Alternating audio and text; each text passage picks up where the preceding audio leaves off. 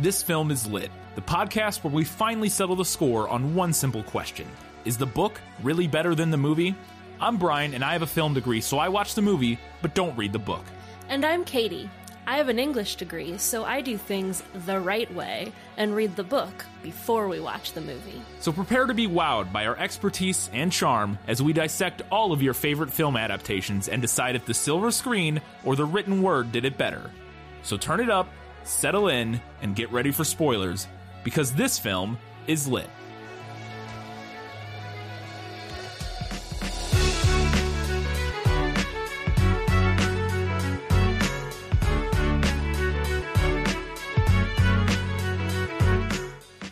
A coming of age tale of tattoos, fishnets, and bruises. It's Whip It, and this film is lit.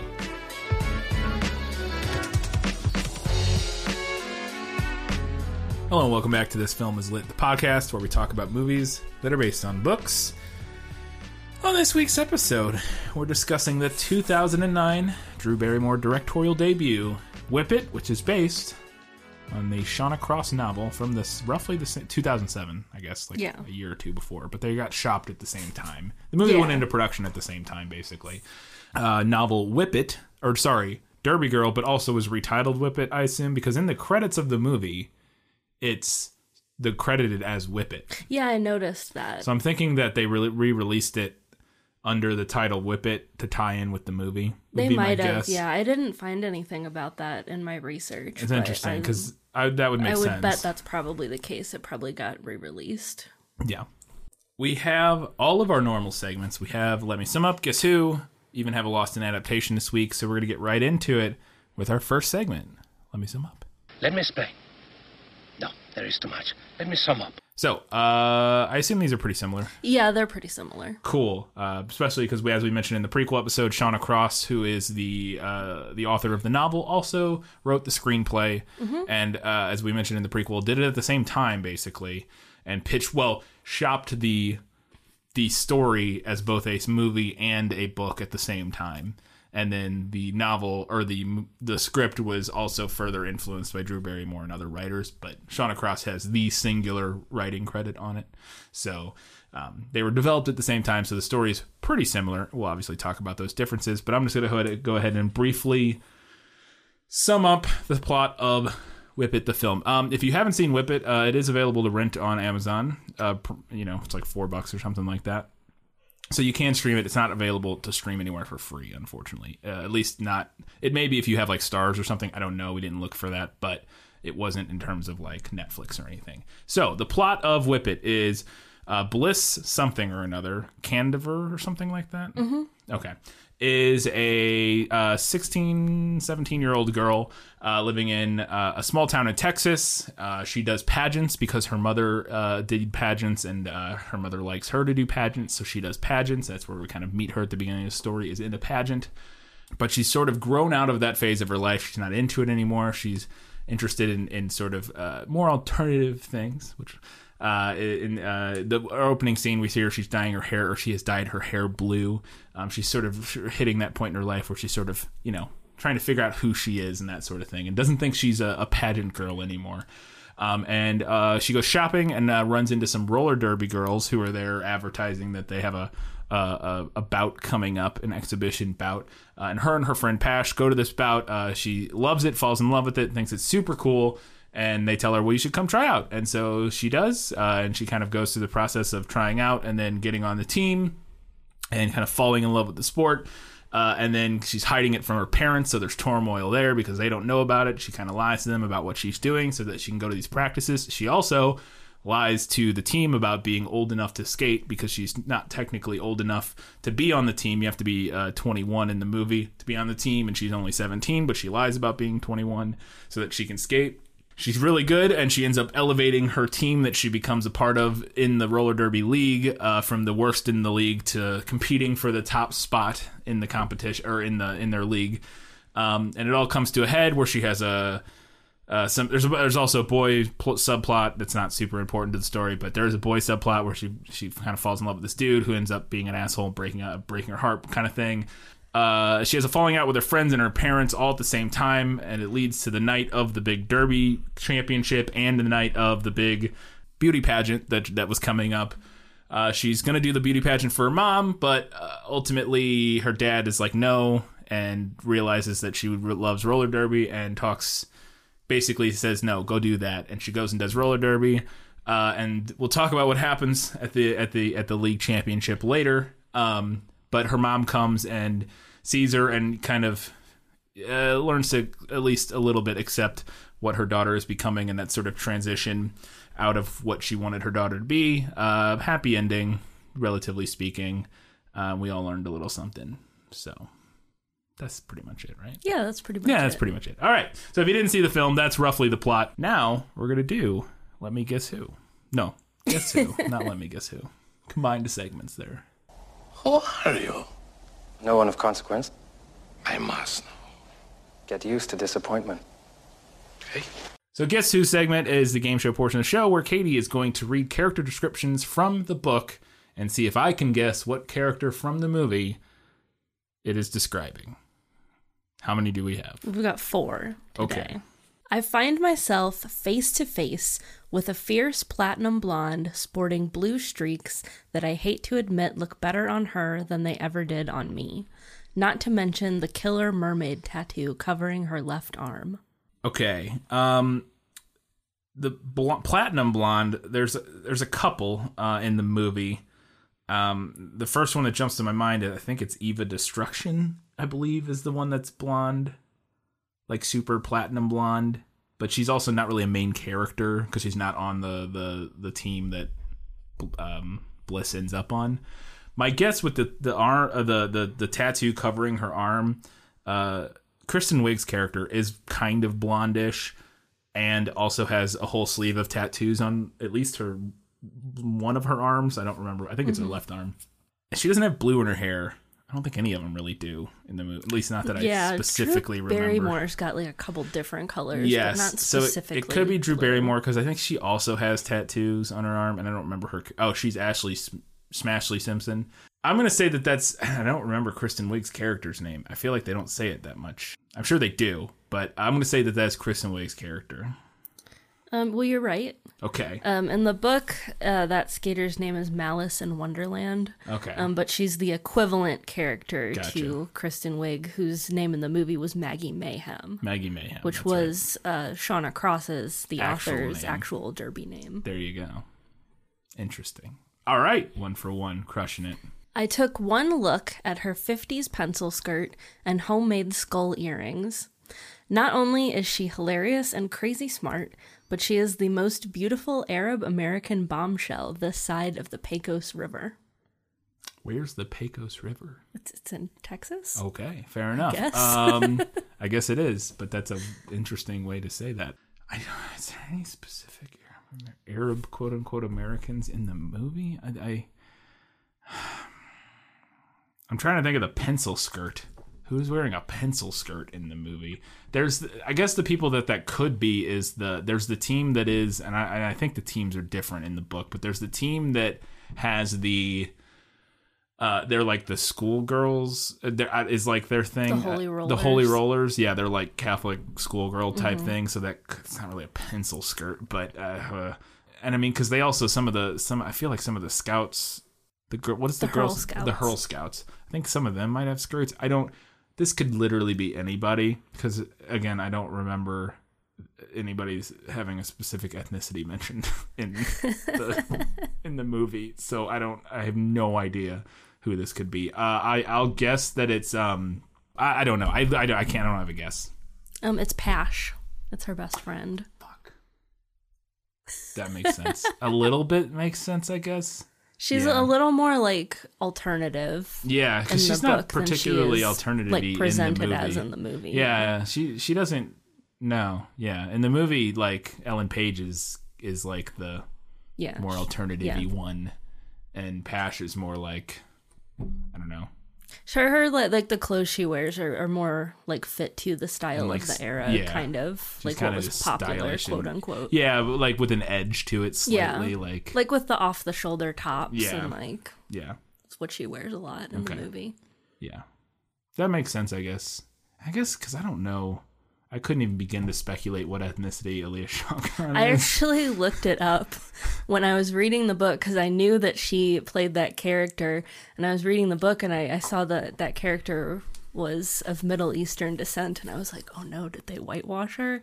but I, I looked, she's her dad, I think, is Middle Eastern. Okay. so I wouldn't. I mean, yeah, her name is dis- is distinct and Yeah. like felt like there. But I would, like I said, I wouldn't even begin to speculate. I would, I would just be guessing. Like I have no Yeah. idea in terms of like her last name, what, what, where that hails from. So and who knows, that could be a, like an Americanized Yeah. version of something or a stage name. I, I don't know. no idea. I don't know enough about her as Fair a enough. person. I don't either.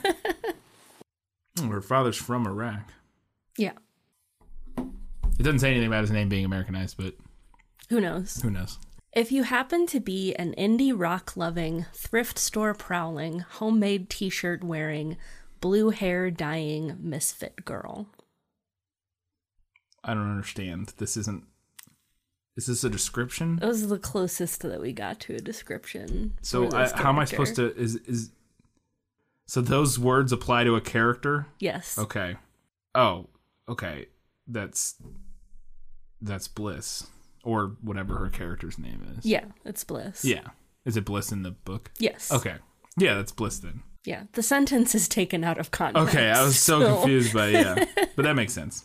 I was like, those are all things she does, except for maybe the homemade. T- ah, I I think that one might be a homemade T-shirt because she definitely listens to indie rock. She definitely goes to thrift stores in the movie, uh, and she obvi- she dyes her hair blue in the movie in the beginning. And I think that that one T-shirt that she wears several times is like covered in safety pins that I think she like did into a design. It looks like to me, but I could be wrong. Anyway, so I think those all do actually apply to the movie as well. My eyes follow the paint stained brogues up to a pair of weathered jeans, a threadbare t shirt, and last but definitely not least, a shock of messy ink black hair. Uh, this is the the douche. I don't know Oliver. I think Yeah, is his his name. name's Oliver. Yeah, yeah, it's Yeah. him. Yeah, it's him. Is his name Oliver in the book? His name is Oliver in the book. Okay, there you go. Like he's like kind of a a stereotypical uh young adult. He's got like the jet black hair and I I couldn't find a good way to um pull a quote out, but he also has emerald green eyes. Ah, yes, so yeah. He, he's the the quintessential uh, male love interest of a Yeah. young adult fiction Yeah. novel or semi fiction novel. Yeah, makes sense. All right, uh, so uh, four for no three for four. I missed the the Pash one. Oh well. Mm-hmm. Not All right. bad. Not too bad. I could have got that one if I, I I considered it, but I was like, nah. Anyways, all right, that's it for uh, the fun game show segment. We're gonna get into my questions now and really get into the nitty gritty, figure out what was in the book. Nicholas Flamel is the only known maker of the Philosopher's Stone. The what? Honestly, don't you two read? In was that in the book? As I watch the movie, I come up with questions that I want to know if they were from the book, if they were added for the film, and vice versa. So, first question Does Bliss accidentally dye her hair blue before a beauty pageant? I say accidentally. She does it on purpose, but she thinks it's temporary Yeah. when she does it in the film. So she accidentally has blue hair. yes, she accidentally pageant. permanently dyes her hair blue uh, and has blue hair at a beauty pageant. Um, no, she doesn't accidentally dye it blue. She does dye it blue on purpose throughout Oh, the book. She okay. she just has blue hair. Does she have blue hair at beauty pageants? Yes. Oh, okay. Does her mom, and that's just maybe a point of contention with her and her mom as opposed to like a reveal.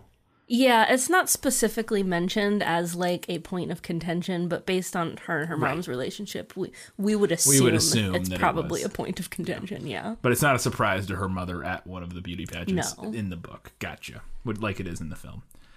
Uh, I gotta, I gotta ask about this line. It's in the trailer, and I think one of the only li- there's like two lines I I rec- recognized because I'd never seen this film, but I'd seen the trailer several times.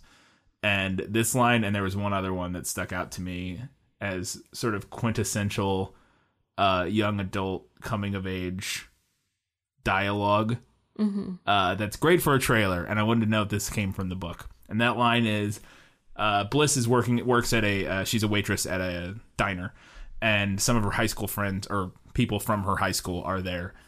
And one of them is an old friend of hers, uh, who they're no longer friends, and I don't remember that character's name. Her name is Corby in Yes. the book. I think That is, it, it is the in the yeah, movie. it's something like that in the movie, um, because I couldn't tell what it was, and I was like, because it's not a common name, Mm-hmm. I assume it's a nickname or something. But Corby, uh, and Corby says to her, uh, "So you are you like alternative now?"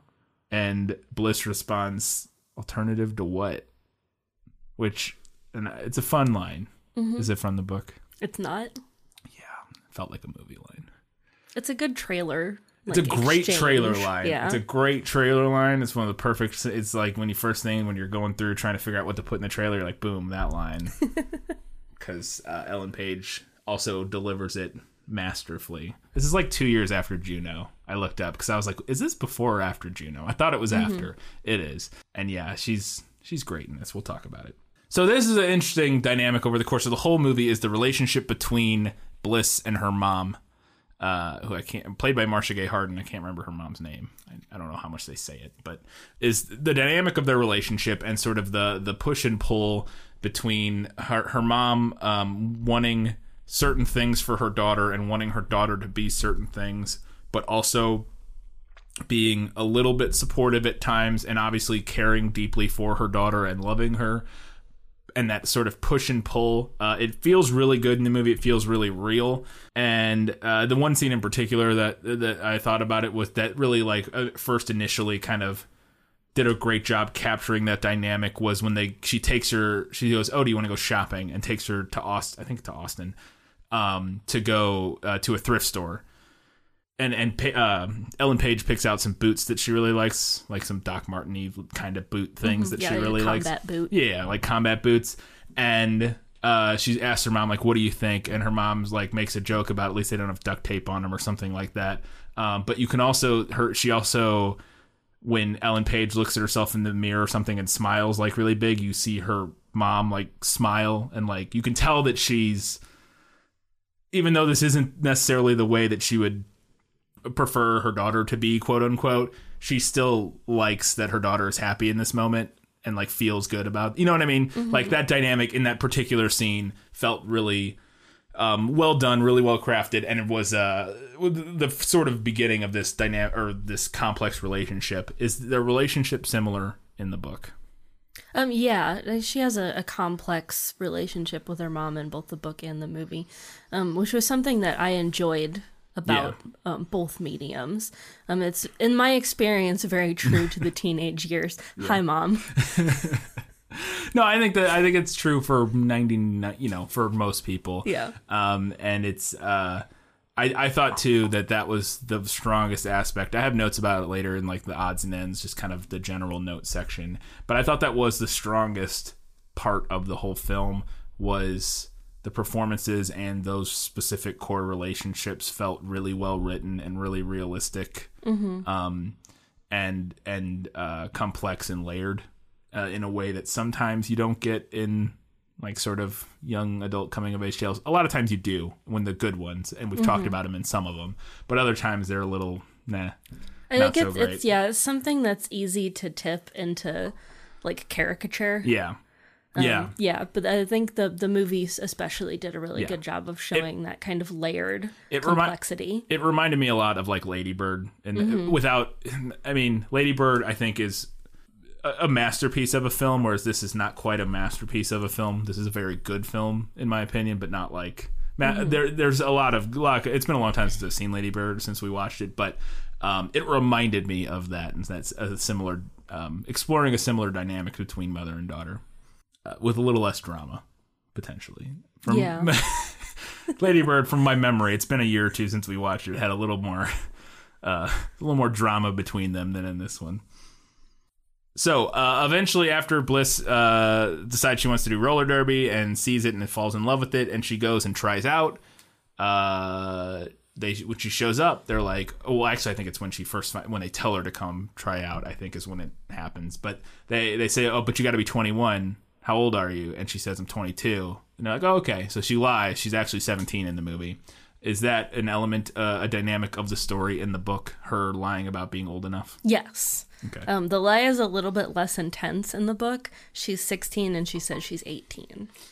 See, that was what I thought was interesting, and I think you're right about why they do this later. You have a note about it. Yeah. Why they change it for the movie because 18 makes sense Yeah. because you're a legal adult. And yeah, and, and you you got yeah, you do have to be 18 Yeah. to skate. Yeah, to be like To could be on a, yeah. roller derby. because you got to sign the legal release form or whatever Yeah. saying if I hurt myself, blah blah blah. You know, like and and otherwise you would have to have your parents' permission, which the movie does address. But the movie makes that number 21, which makes no sense in terms of like Yeah.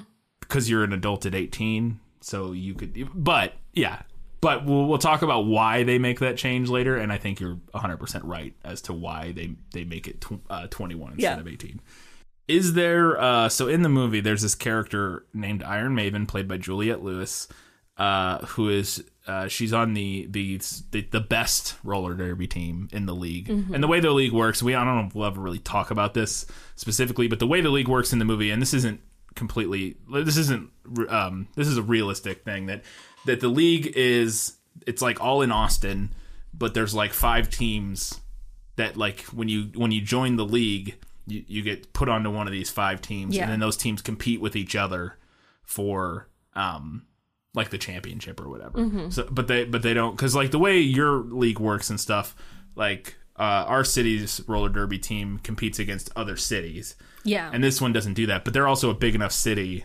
right. that they We yeah, we live in a, a a small town yeah with other small towns Yeah. surrounding it. Um, and occasionally we uh, skate against like teams from like St. Louis, which Yeah. is kind of the nearest big city. Um, but yeah, we only have we only have the one team here. Yeah. Yeah, they don't have quite enough people for your own league. But I would imagine if you go to like big cities Mm-hmm. that there's enough people within the city to just compete. Now they also Yeah. travel and play other teams and stuff, but you could just compete with your own city. Yeah, and, There's and enough especially at the time when when Yeah. Derby was going through a bit of a renaissance. Yeah. Um, I imagine you in a in a big city like Austin, you would have enough people to Yeah. have a league with whole several league, teams. Yep. So, anyways, one of the people on one of the the, the best team in the league, uh, her name is Iron Maven, and she's just a giant jerk and a bully over the whole movie, uh, and she has a bit of just a bit of a character arc that we'll discuss. But uh, she's a big bully most of the movie, and like a kind of a caricature of a bully. Um, and we'll get into some of the details. But is that uh, is that character in the book? Um, she does have a direct equivalent in the book. That character's name is Dinah Dynamite. Okay. She's a little bit different. We don't ever see her being kind of that bully character to anyone but Bliss. Yeah. in the book. Um, and she's not like quite as much of a bully Yeah. as she is in the movie. Yeah, yeah. That was the thing that, that stuck out to me in the movie is that it felt like, like when I said a caricature of a bully. I think Juliette Lewis does a good job, and I and I like where her character goes, and I like sort of the overall character arc of her, and like her reasoning in the movie for why she's a bully is makes sense to me. Mm-hmm. Like it, it, it's a, it's a motivation that makes sense, and I get sort of the resentment she has for Ellen Page's character. Mm-hmm. But also the actions she goes through in the movie and i get it's for the fun for the drama of the film. But there she's like s- s- throwing food at ellen page and like tossing her into hot tubs and like like high school and like shoving literally shoving her in lockers. Yeah, she does literally shove her into and I, and I and I think there's a, that, you know it's it's over the top and I get that it's on purpose and that it's uh, because also Ellen Page is a high school student so it's like this sort of mirroring her experience of high school to some extent. Um, and so I, I don't think it doesn't work. I just thought it was a little like she's it's a little over the top for um, her motivation that we Yeah. ultimately find out it feels a little too like classical high school bully I don't know yeah, and I, w- I would agree with that. Um, I think there I would make kind of a a pros and cons list with her character Yeah. for what the book did versus what the movie did. Um, the book the book's portrayal of her was a little subtler, yeah but you also the book doesn't really give her a motivation Oh, okay. the way that the movie does, which I'll talk about yeah, later. yeah. Because I actually really, like I said, I really like their motivation, which we'll talk about. So uh, this is the thing uh, that we'll talk about. Uh, a fair amount over the course of this episode uh, is the depiction of roller derby in the movie. Um, but one very specific instance that I want to talk about is does the book have instances of people uh, like literally elbowing people in the face and punching them and breaking their noses and stuff? No. Okay. so it sounds like potentially the book is a slightly more realistic portrayal Potentially. of roller derby. Yeah, it is funny because the movie kind of tries to have it both ways, and we'll talk about it. It has it kind of tries to have its cake and eat it too, in the sense of like, this isn't the roller derby your parents watched on TV that was like professional wrestling, but it kind of is still. like, but the movie version still kind of is because it's a movie version, so it needs to be like It needs to be, yeah, like Yeah. dynamic and super dynamic. there and, needs to be drama to it. yeah but yeah so we get people literally punching people in in roller derby matches and like and and, and not even necessarily like just out of anger but just like it's it's like anger mixed with like just like elbow, elbowing people for like as a strategy Yeah. which is not allowed in in current day roller derby now who knows maybe again at the time the rules were a little more And maybe they were a little more fast and loose. a little more fast and loose know. with the rules. Maybe this is like the heyday of like the like you said the the sort of renaissance, the the rebirth of roller derby, and maybe the rules weren't quite so like Yeah. established, and and and the leagues were a little more rough and tumble. It's possible. I don't know, uh, but it, apparently it doesn't happen in the book. So. Yeah, um, not, yeah. Not to say that the, nobody has ever punched anybody on a roller derby rink. I'm sure it's happened. I'm just saying that. I mean, I've never seen it. I've only been to a handful of roller derby matches, or half dozen, or whatever. But we've never seen it. Um, and uh, I would be surprised if it happens very often. you would be in the box so yes. fast. Well, you would be in the box, but also I don't. You would never be allowed to play again. I feel like most teams would just probably maybe not never, but like I would bet if I had to guess that if you punched another player on the rink that or on the track, that things would be like, ah, you're gonna sit it out for a while. Maybe not. I don't- yeah. I don't know what the specific rules are for like fighting. Like Yeah. if you can get like suspended or I'm not sure about that. Yeah, and there, yeah, that would be an interesting question because I, my guess would be that there's some sort of like, um, maybe not specific rules, but like kind of more like uh three strike rule or something where it's like Yeah. eh, but if Well, you like I start mean, an all out fight on the I think, and ah, I, think know. certainly if it was something that you did consistently, Yes, like that's what I how we yeah. kind of see, like Drew Barrymore's, Drew Barrymore's character, character would not does allowed it like to- consistently.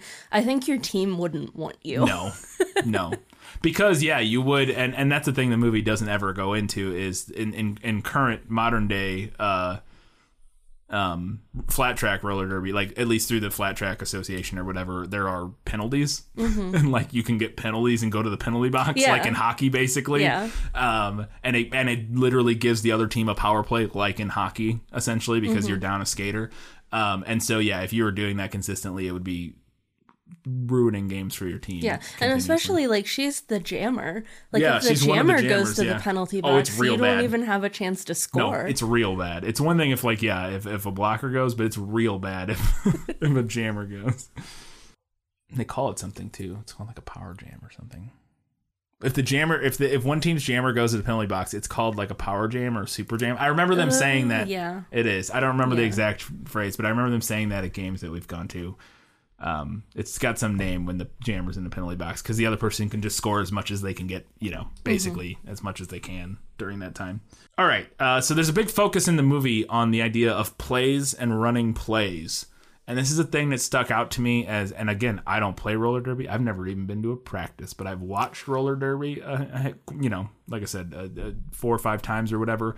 Um, and, uh, and seen videos and stuff. And to me, the idea of plays, I'm sure there are some, but it doesn't strike me as a super uh like prominent aspect of roller derby and I could be wrong about this. I'm happy to be corrected.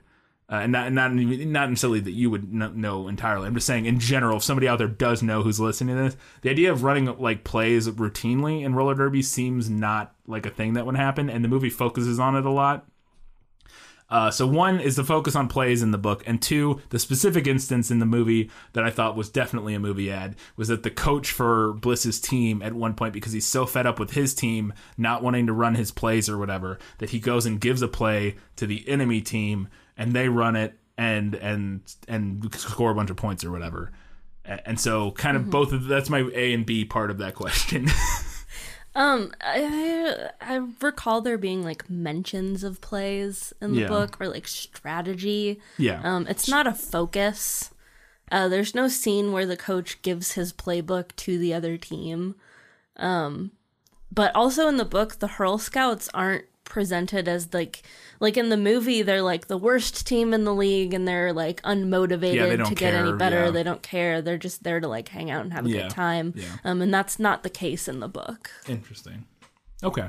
They're just like any other team in the league Yeah, I'm. I'm not. I didn't mean to imply that there's not strategy because there's definitely you can tell. Watch. There's definitely Oh, yeah, strategy there's and all that. I'm not. I'm not implying that there's not strategy and and even plays. I'm. I just the extent to the, the and there's definitely not plays like there are in the movie because they're ridiculous cartoon plays, which is we'll talk about that later. But I, I just the, the the sort of focus on oh we got to run these plays and this play and that play and we got to try this. It's like eh, to me that seemed unlikely in terms of how actual roller derby Um, is probably played.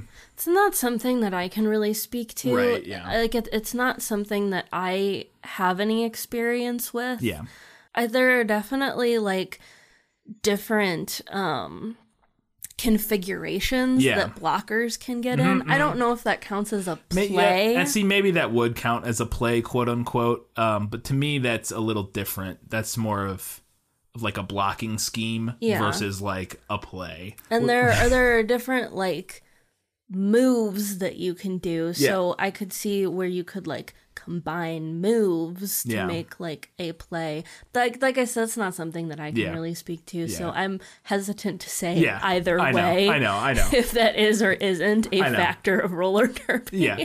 I, I yeah I know I but I still wanted to bring it up just because I thought that it was something that felt very I don't know fanciful I mean, definitely in the movie, the some of the stuff that they show is not. Oh. it's not realistic. yes no that uh, for sure I had no problem but it's a movie. Yeah.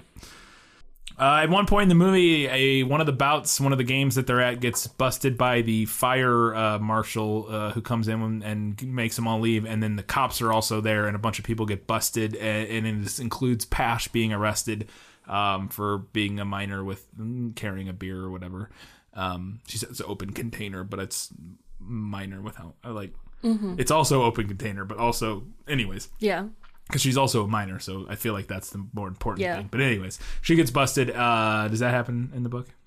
Um, there is an important bout that gets broken up by the fire marshal Oh, for having too many people there. Um, Pash does not get arrested when that happens, though, which I will talk more about later. All right.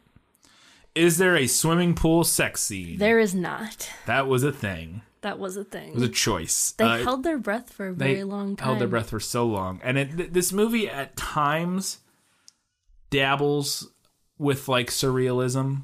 Mm-hmm. Dabbles like in the tiniest bit, but like not really, not in a way that felt like it. Sh- it should have committed further. I feel like maybe if it was going to do that, but yeah, the underwater sex scene, um, and I think there's some there's some um, symbolism there that works Mm-hmm. with that scene. With the I they don't have sex that we see in the film, but they're undressing under the water and making out and stuff, and we it is to be implied that they do uh, copulate, but it's a technical term. Um, but and, and there's some uh there's some symbolism there with the idea of her being uh in over her head and you know and, and the sort of In ma- too deep. in too deep on on top of the sort of magical nature of your first time which i think it's implied that this is for at least for bliss uh and and sort of the surreal nature of them being underwater and it, it is very magical quote unquote. So I, I, I think it works as a scene overall but uh it's a little i don't know i didn't love it but i didn't i thought it had I have some thoughts on Okay. that as compared to what happened, but I have that in a later Okay. section. Okay, sorry. I won't go on and on about it then. Uh, this one, uh, this is a specific line that is mentioned in the movie that Pash says, and I kind of want to have a little brief discussion about it here because I think there's a discussion to be had potentially. Um, uh, at one point, uh, this is after Pash is arrested and she's mad at Bliss because Bliss basically abandoned her at after the roller derby Right. She, yeah. She abandons her. She goes off with Oliver, which is when Pash gets arrested. arrested yeah and so she's feeling very um, uh, abandoned by bliss and she's really mad at her uh, and she's talking to uh, what's it dwayne uh, their manager at the diner The Birdman. the birdman uh, the manager at the diner is he in the book yes. okay. I should have asked i didn't ask about dwayne but um, he's an interesting character. Uh, but uh, she's she's so she's like venting to dwayne about how bliss abandoned her.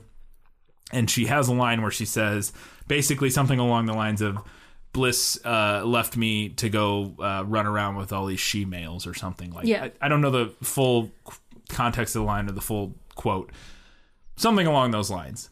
First off simple question is that line in the book That line is not in the book. okay second question oof Yeah. uh, third question it's not a question i guess but third question is it possible to do that so is it possible that it's you can have a line like that in a moment or a film like this and even though it's quote unquote problematic it still makes sense and isn't necessarily problematic if that makes sense um. so here's here's my argument is that in this moment Pash is very upset, very emotional and is lashing out in the meanest way she can think of. And so she resorts to basically a slur Yeah. as a form of just in, a, in an emotional moment of anger and that that maybe because the movie doesn't necessarily seem to imply potentially that she should say that but it also doesn't comment on her nut that she shouldn't say that if that makes sense Yeah. yeah do you know what i'm saying like Uh. i know it's complicated but It, it is. Um, I, I think it's it's the one, and there's not a lot of moments like this in this movie, which I think makes this potentially more unfortunate. But it is a moment I think that dates the movie in an unflattering way, it does yeah um, because that's definitely not something that maybe we would have been as concerned about in 2009 Oh, for sure. as we are in 2020. yeah for sure that's a that's a line that yeah wouldn't um probably be written today No, At least I by don't. I most- don't think so. people. And not in a movie like this. No, but but my argument being that, like I said, my argument isn't that it's not that that my argument is that her saying it in that moment of anger, it, it's not justified. Like she or not that it's ever uh, justified, but yeah. you see what I'm saying? Like it's Is it understandable in that moment?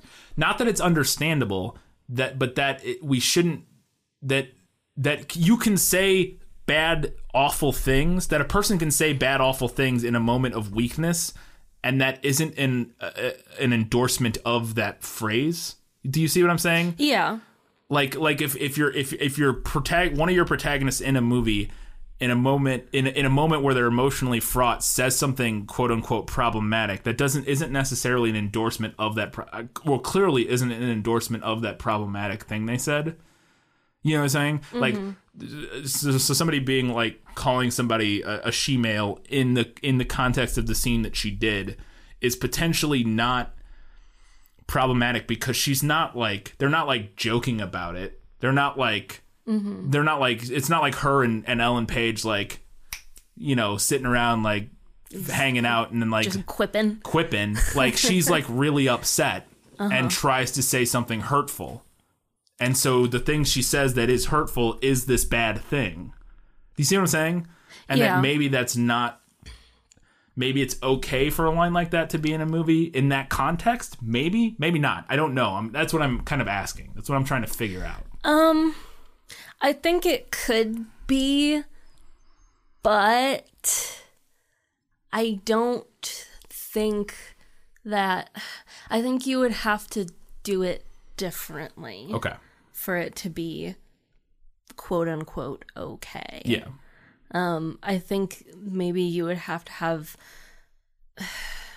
not a full on character arc right around like her learning something from that, but at least maybe like a moment of like acknowledging or Yeah. something. yeah I, I don't disagree. I think the thing that would make it work, if you're going to do that, and it would have to be with the viewpoint of today, because I think you're right in the sense that in 2009, at the time this was written, people weren't as cognizant about Yeah. that type of thing.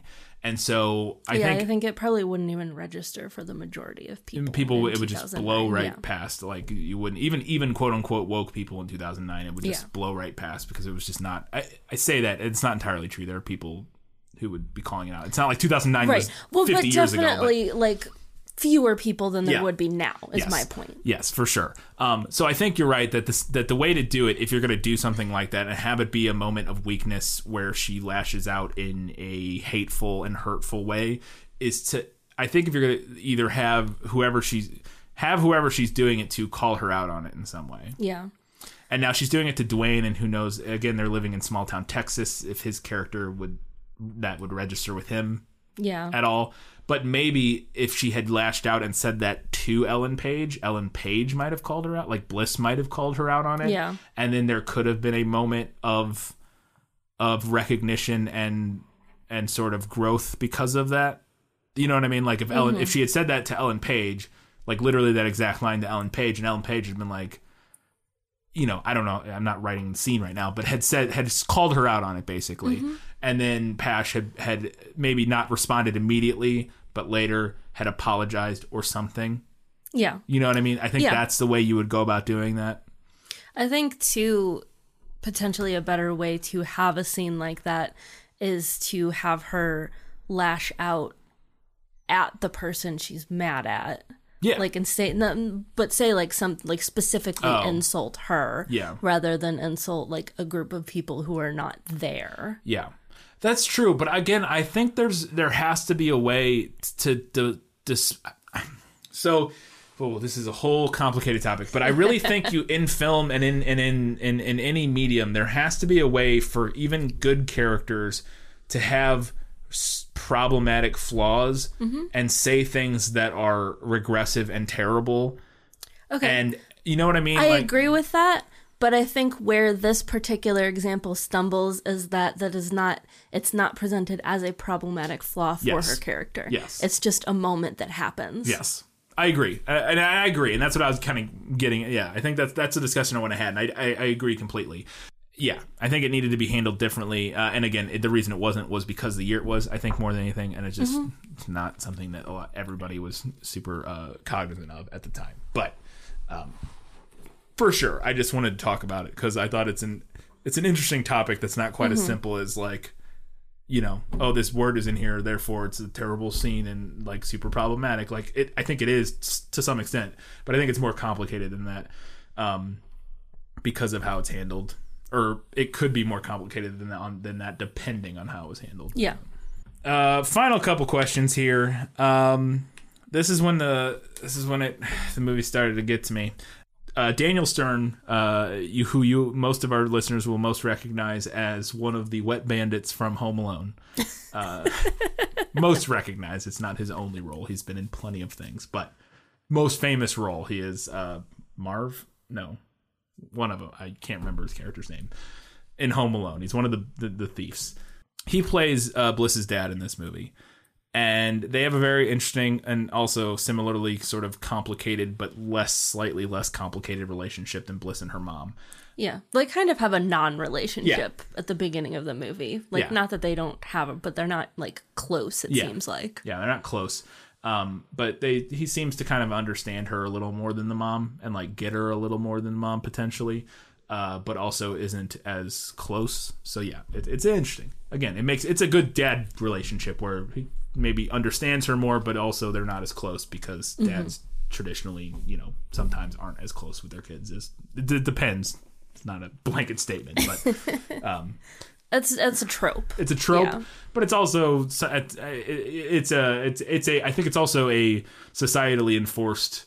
Yeah, that's a symptom of Yeah, gender roles and Yeah. patriarchy and Yeah. yes. but uh, at the end of the movie, he's the one who basically gets her to not do the beauty pageant and instead go do roller derby when he realizes how important it is to her. He actually in the movie he sees a video of her uh, on like the website of her doing it and how much she loves it and how good she is at it and that sort of thing and he's like, "Oh wow." Um, and that she's on the poster and stuff.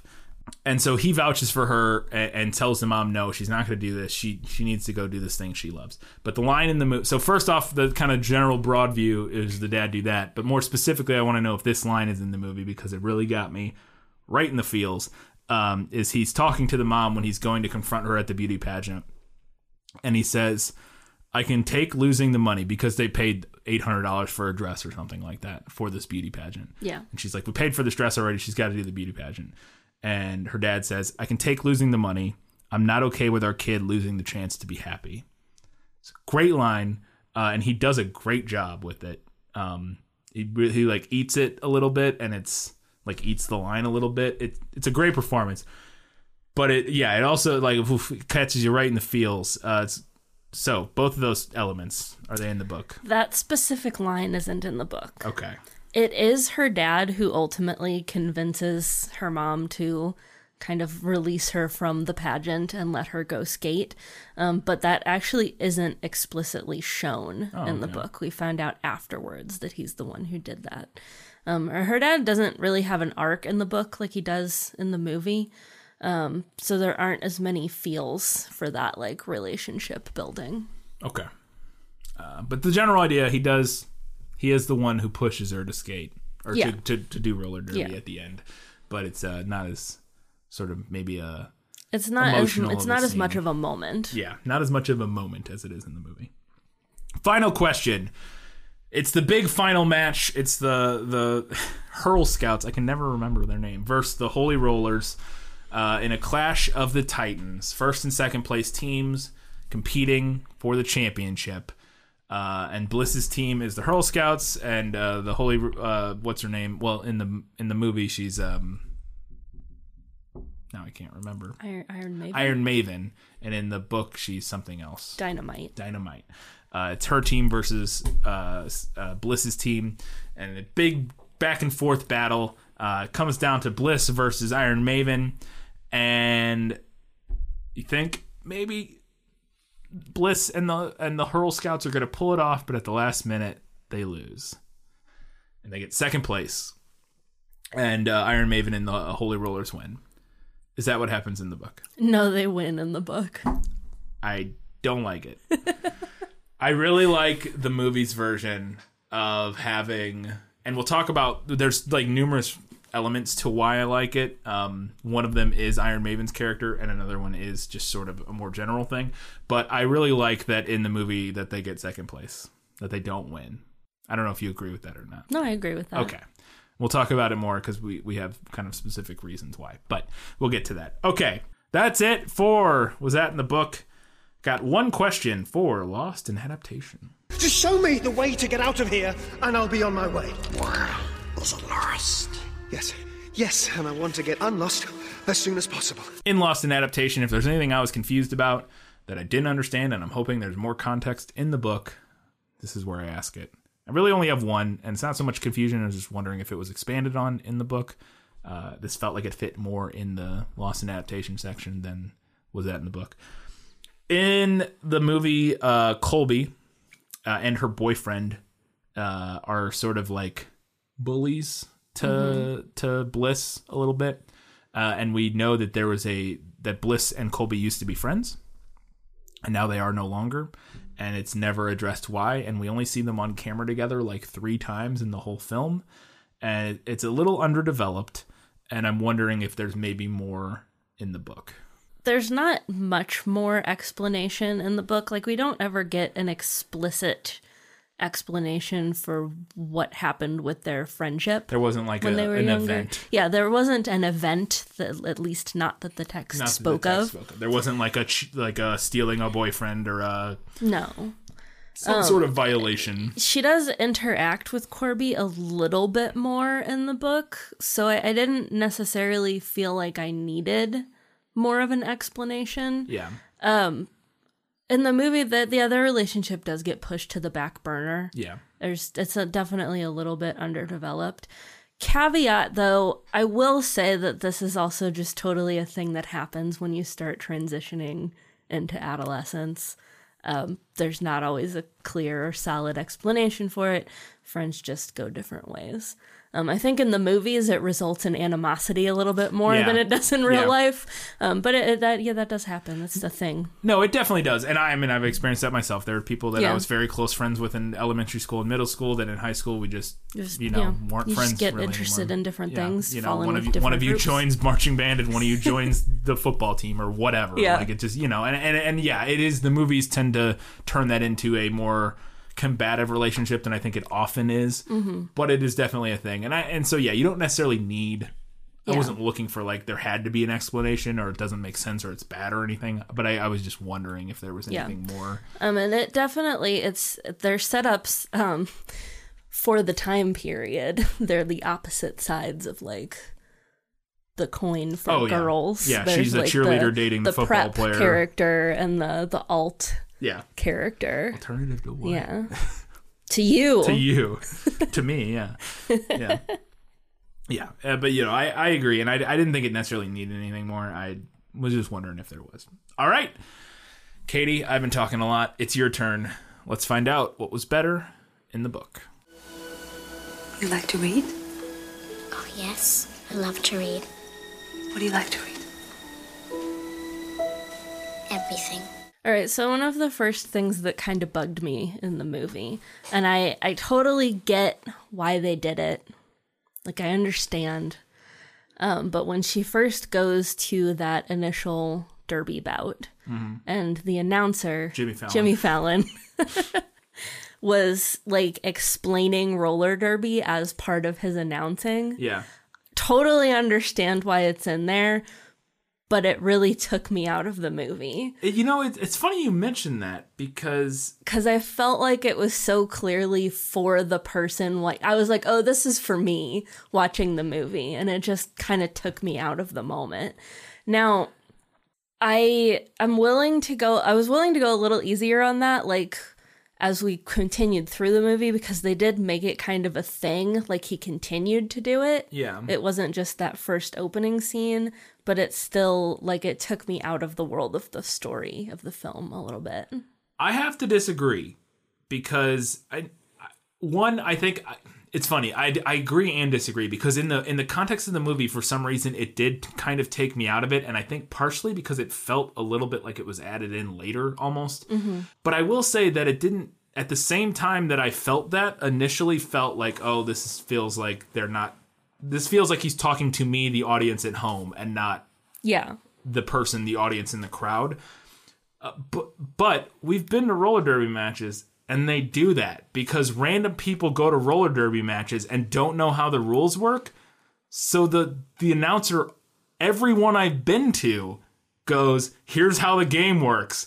There's a jammer. The jammer tries to like every single one we've been to that's happened. So I was like, no, that does happen though, because I they that's fair. that was what that was but i did it, it, it i will i will like i said i freely admit that i felt both of those feelings at the same time where i was like for some reason the way they do it in the movie felt Maybe it's just Jimmy Fallon. Maybe it's just Maybe Jimmy it was Fallon. yeah, it was Jimmy Fallon. because in the way it's done in the movie did to kind of take me out of it but then as i was feeling that i was like but no every single roller derby match i've ever been to has had the announcer explain how roller derby works because most people who go don't know at least your first like Yeah. anybody who's first time they'll ju- like they have to explain it because otherwise you're like what's happening like i don't know what's happening a bunch you know of what I mean? kick-ass girls are skating in a circle. That's what's happening. Right, which sure, but like you're trying to figure out like you're seeing points go up and you're like what how like are points what Yeah. and even even when you know the rules it's still a little hard to follow and they Yeah. make a joke about that in the film he's like he even says like still you having trouble following it don't worry so am I or something like that um, because I know ex- I I know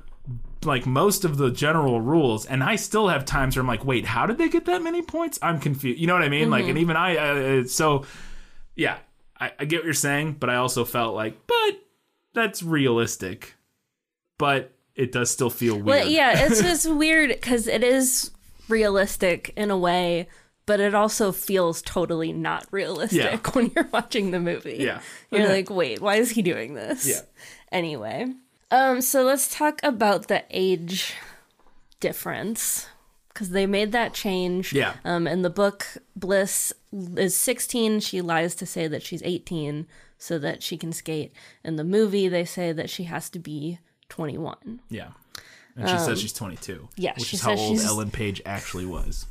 She says she's 22. Um, she's supposed to be 17 Yeah, in the movie, which is a bit, a bit more of a lie yeah, than 16 to 18.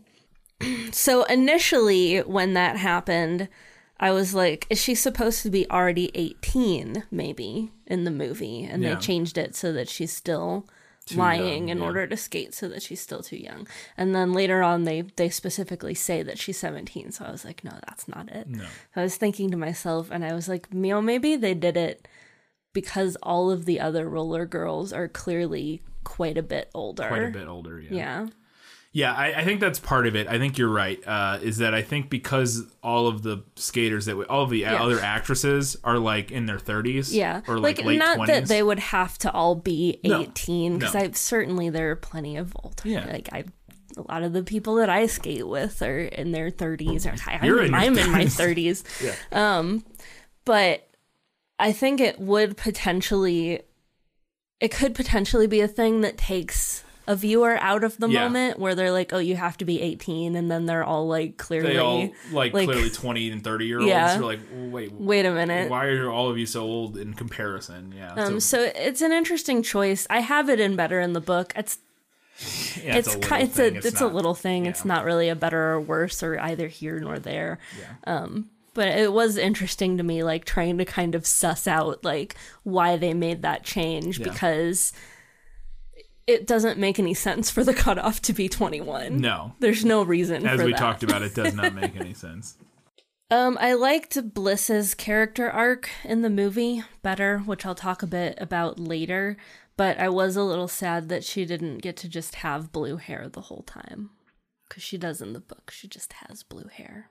Yeah, she has blue hair in the beginning, and then she dyes it back to Yeah, her- then her mom immediately takes her to, which is maybe more realistic Yeah. for who her mom is. yeah.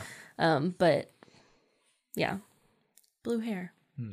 We love a good alternatively colored hair in Yes, this we house. do. We're we're supportive of the alt hair in this household. There was a random conversation about crabs. Was that with That was, Was Kristen it Wiig's character. Kristen? Was that Kristen Wiig's character? It was Okay. because it felt more like it should have been Drew Barrymore's character, Yeah, but it was Kristen Wiig's character. it felt Wiig's a little character. bit off the off the wall for her character, um, and it started as kind of funny, and then and I ended up feeling like, what are we doing here?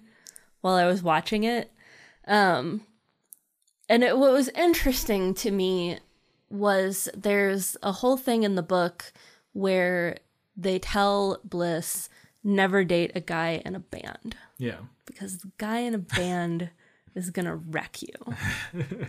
and it's kind of this thing where they're like, where you can tell in that moment that they're older and more experienced than her. yeah, more world wise. Yeah.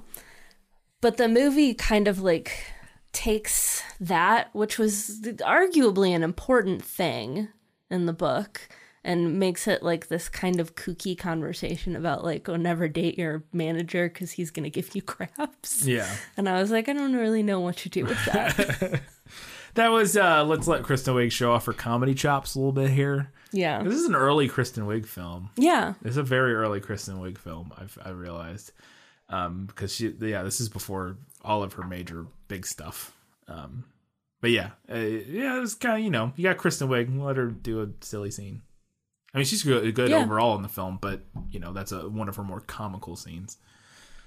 I also didn't really get the joke about Jimmy Fallon's character buying a hot tub but not being allowed in the hot tub.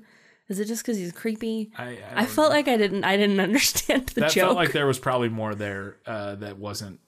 Yeah, Like maybe didn't make the cut. yeah, maybe something ended up on the cutting room floor. Yeah, but I was maybe. like, I don't understand what we're going on about, you guys. I think the idea is just that they liked the they liked making Jimmy Fallon's character be creepy. I think it's sort of a maybe a stereotype of like the guy who does announcing for roller derby. It's like a bit I don't know.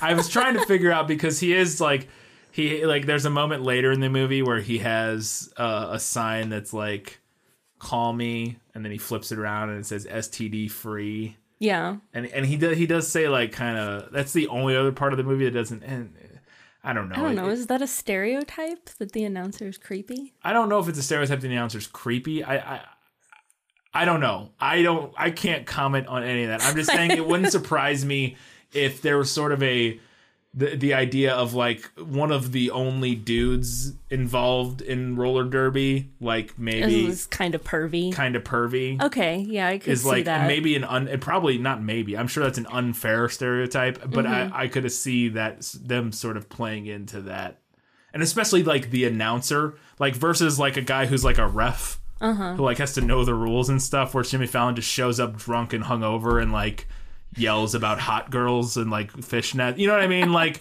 his character is sort of that quintessential like pervy like mid 2000s like fun perv Mm-hmm. yeah, like, yeah. kind of adorkable pervy dude who like it's fun that he like it's like I don't know whether to stop that fight or whip out the lotion. Whoa, like that's you know who he is, and it's a weird. I. I think that's the only other element that didn't age particularly well. yeah, Um, is sort of the fun perv, the fun part. but it's it it can be, and I think it makes it worse that the fact that they like don't allow him to the hot tub because it very clearly indicates that no, maybe he's just actually like Yeah, he's actually creep. just a creepy perv. and not Mm. like a fun like over the top like while he's announcing, but not actually like a creep. But no, he's actually a creep, maybe, which is like sort of unfortunate. I don't know.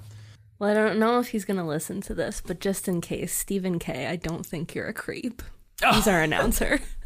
like I said, I, I I'm not saying that that is a, a, a stereotype that is makes any sense or anything. I'm just saying that I could see a movie producer or something take seeing that role Yeah, and being like, that's what this role should be, that's fair. and sort of Yeah. shoehorning it into that type of Obnoxious. yeah, Yeah. Yeah, I- I obnoxious it, yeah. blowhard guy who's like a bit, uh, you know.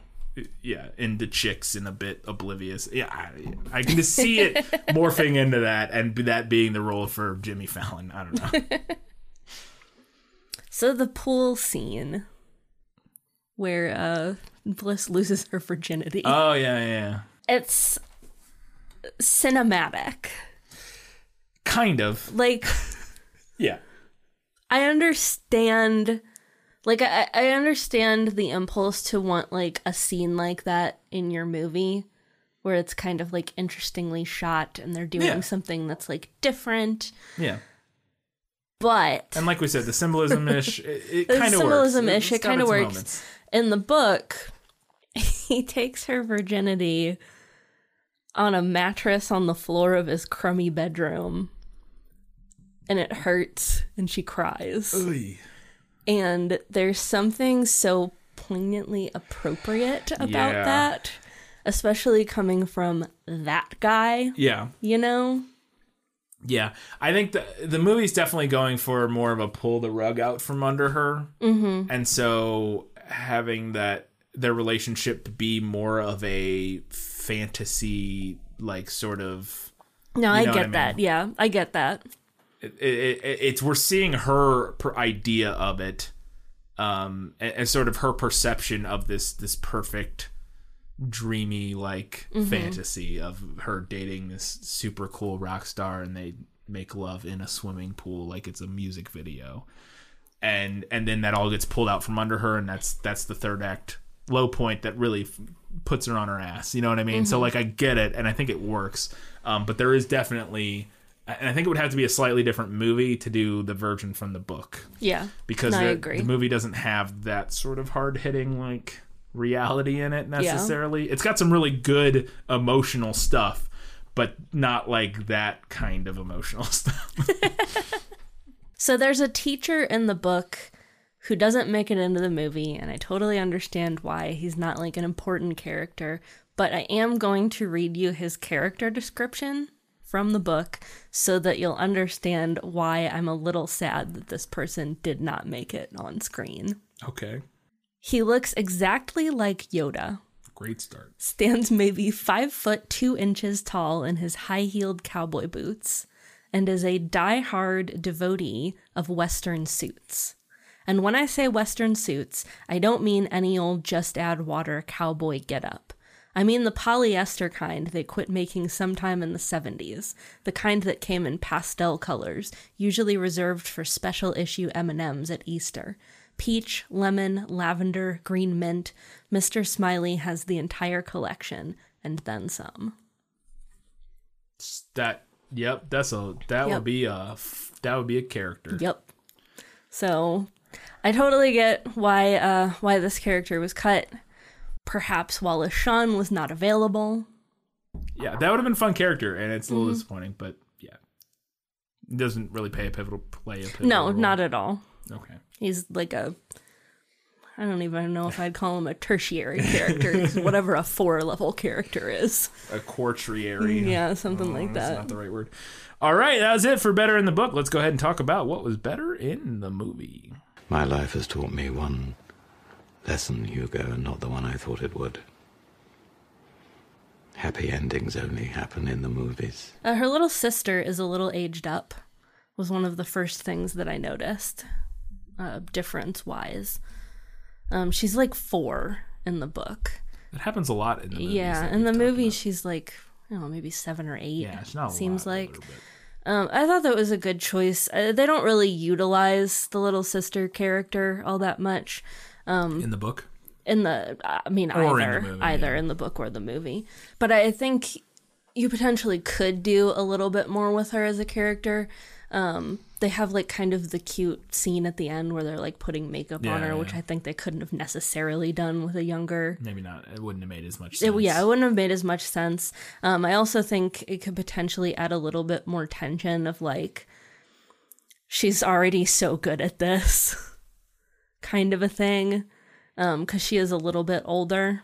Oh, you mean like being the model daughter? Yeah, yeah, being because- the, the like the model daughter. Yeah, because that is the dynamic in the movie. Is that the the mo- um, Bliss's mom clearly adores the, uh, the her younger sister, who is much who is much more Yeah. in line with her mom's idea of She has a, more of a, an aptitude for the pageantry. yeah. And and, and and from the vibe I got was that probably Bliss used to be that way more, but then as Not she, in the book. That Oh, no? how she Okay. was. No, she was always oh interesting. not.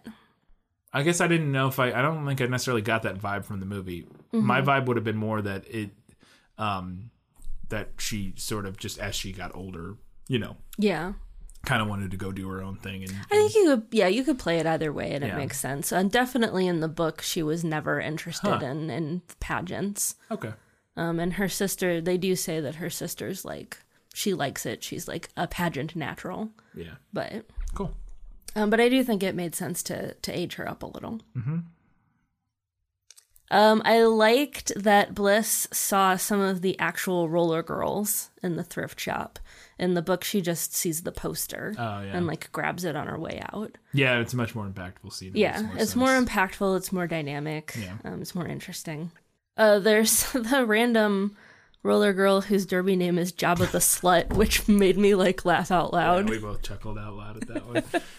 yeah, I was like, oh my god, I'm stealing that Jabba the Slut. No, um, yeah, there there aren't a lot of names kind of like that. Like the names in the book aren't really sexual Yeah. because it's a young adult yeah, book. But Yeah, yeah, that was that was a good one. yeah. I liked the short scene during tryouts that explained Derby. Yeah, I thought I felt like that felt a little bit more like it fit within the universe Mm-hmm. than it did when Jimmy Fallon was explaining it, even Yeah. though as we discussed that does happen. yeah, But I, I just felt like it fit better there. It felt a little more natural Yeah. in that scene. yeah. It's also a lot clearer in the movie why Iron Maven slash Dynamite dislikes Bliss. Um, like I said, I think we could make like a kind of a pro con list, and it would maybe even out.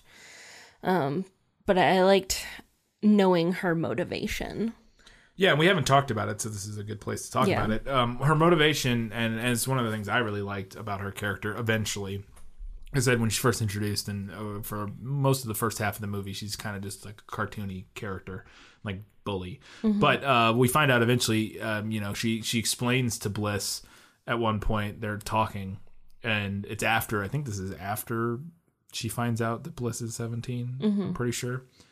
Um, or even if not, Bliss is still she thinks she's 22. And Either way, um, we find out that uh, in in the movie that she's 36, and she she she has this monologue about how she's like I'm 36 years old, uh, and I started doing roller derby five years ago. It took me 31 years to find something I really loved and was good at. Yeah. And you come in here, you're 22 or 17, however old Mm-hmm. she knows she is in that moment. Um, and you're already great at it, and you you've you've already found this thing you love, and she resents her for it, and Yeah. it's like jealous. I mean, it's it's kind of the classic like aging diva yeah, being replaced by the young natural upstart yeah. kind of a thing. But it's even more dynamic than that because it's there's the extra layer of, and it is, and it also felt something like something that f- feels really true to me about Derby because a lot of people I think do find it a little bit later in life because it's not a super pop, you know, it's not like Mm-hmm. Yeah. it's not like you know. uh a generic, a, a super popular sport like soccer or something that everybody Yeah. you know plays when they're little kids or whatever. Um, so it, it is something that people tend to find later in life or, or come to l- later, quote unquote, in their life than something like soccer or, or other sports that people fall in Mm-hmm. But yeah, it's not like you have an elementary school roller derby Right. team. Right. So That'd be dope though. yeah, that would be dope. But there's that added element of not only is she like the aging uh, diva or, or you know the aging star being replaced by the young upstart, it's she's the aging star who literally just started doing this. Yeah. You know what I mean? Yeah. It's one thing if she had been doing it for 20 years and now she's aging, you know, or whatever. And how much longer is she going to be able to have continue longer, doing it? Yeah, because I mean, Yeah. it is it is a sport that's hard on you. Yeah, it's really hard on you. Yeah, and it, and so it it uh, you can't yeah you can't do it forever. Like it's it's a physically demanding sport. Mm-hmm. Eventually, it- your knees are going to yeah, go. your knees are gonna go, or you're you're gonna blow out a hip or what whatever. Like you're not gonna be able to do it for you know until you're 50 or something. At least not like super competitively. Mm-hmm. Um, and so yeah, it, it is. Uh, I thought that dynamic was really good and made a lot of sense. And finding out her motivation was definitely added a new layer to her character. I still think that maybe she was a little too Mm-hmm. she's cartoony. a little but yeah she's a little too cartoony but uh, knowing her motivation and understanding that elevated the character in the movie for me a lot yeah, because in the book we don't ever really know what her motivation is for Yeah. picking on bliss yeah, she just kind of doesn't like her and we could make assumptions assume, yeah. about why that is but it's never explicitly stated that conflict doesn't have any closure yeah. so Yeah, and it adds. Not only does it have that great moment where she tells her like, you know, I and, and it's a like I said, it's a great it's a great scene and great dialogue, and Juliette Lewis does a great job with it. Where she's like, I, it took me 31 years to find something I love, um, and that it really I don't know, it, you know, it's one of those things that really hits you too if you're if you're somebody who's still who who who has a hard time finding at times things you're passionate about, and then to actually you know, you can identify with somebody who's like, I finally found something that I'm really into, and this fucking 17 year old is like great at it. yeah Like, fuck you. like, you know what I mean? And so, like, you can definitely, as a, as a 30, uh, 32 year old, uh, or almost 32 year old, you can, there, you can definitely, somebody in their 30s, I think, can definitely identify with that. At least to some extent, um, and I- and I think it makes it a little more powerful. And it is, yeah, I thought it was a great scene, and it uh, definitely a good choice to add that backstory and that. Yeah. Oh no, for sure. Something else I really appreciated in the movie was that they showed Bliss learning to skate. And like, I mean, she already kind of knows how to skate Yeah. 'cause she did it as a kid. Yeah, she's skated for a while. But they show her like learning to play and like gradually getting better and like improving her skill and practicing a lot. and practicing a lot, which is very realistic. yeah, um, and whereas in the book, she's kind of amazing, like right off the bat. yeah, And I mean, in the movie, She is a little She bit. she is a little bit. You can tell she has kind of a natural Yeah. aptitude for it. yeah. But she, but there's a montage. Yeah, there is a montage of her training and learning how to do it and getting better and better, And- which and- is definitely not something that the book presents. Yeah, spending you know nights or something out skating circles Yeah. around her her subdivision or whatever. Um, and yeah, it definitely yeah. Yeah, and I think it was something that kind of bugged me about the book because it was like, oh, she goes to tryouts and she has like, she's a little rusty, but then she's kind of like amazing by the end of tryouts, and I was like, okay, sure. Yeah. But the, and the movie does say I thought because I even even in the movie I was like man she got good at that really fast. But the movie has one line that I think also helps explain that because at first she says, "Well, I haven't worn skates since they had Barbies on them," and to me that implied like I had a pair of skates when I was 4 and like, but but Pash says to her, "I didn't like." When when when Ellen Page brings up to her, uh, we should do roller derby. Pash is like, I'm not doing roller derby, and she says, I didn't go through a skating phase when I was a kid, Mm-hmm. and so that one line for me helped a lot, sort of sort of patch over how good Ellen Page is relatively quickly. Like again, we see her do like a training montage type of thing, mm-hmm. but it is still relatively quickly that she goes from like I haven't skated since I was much younger to like I am the best skater on the team Yeah. or one of the best skaters on the team. But the fact that she specifically had like a skating phase as a kid, I can totally buy that she was rusty, but then very was had had built up enough because if you learn to do something when you're young, it is much easier to then redo that thing when you're older Yep.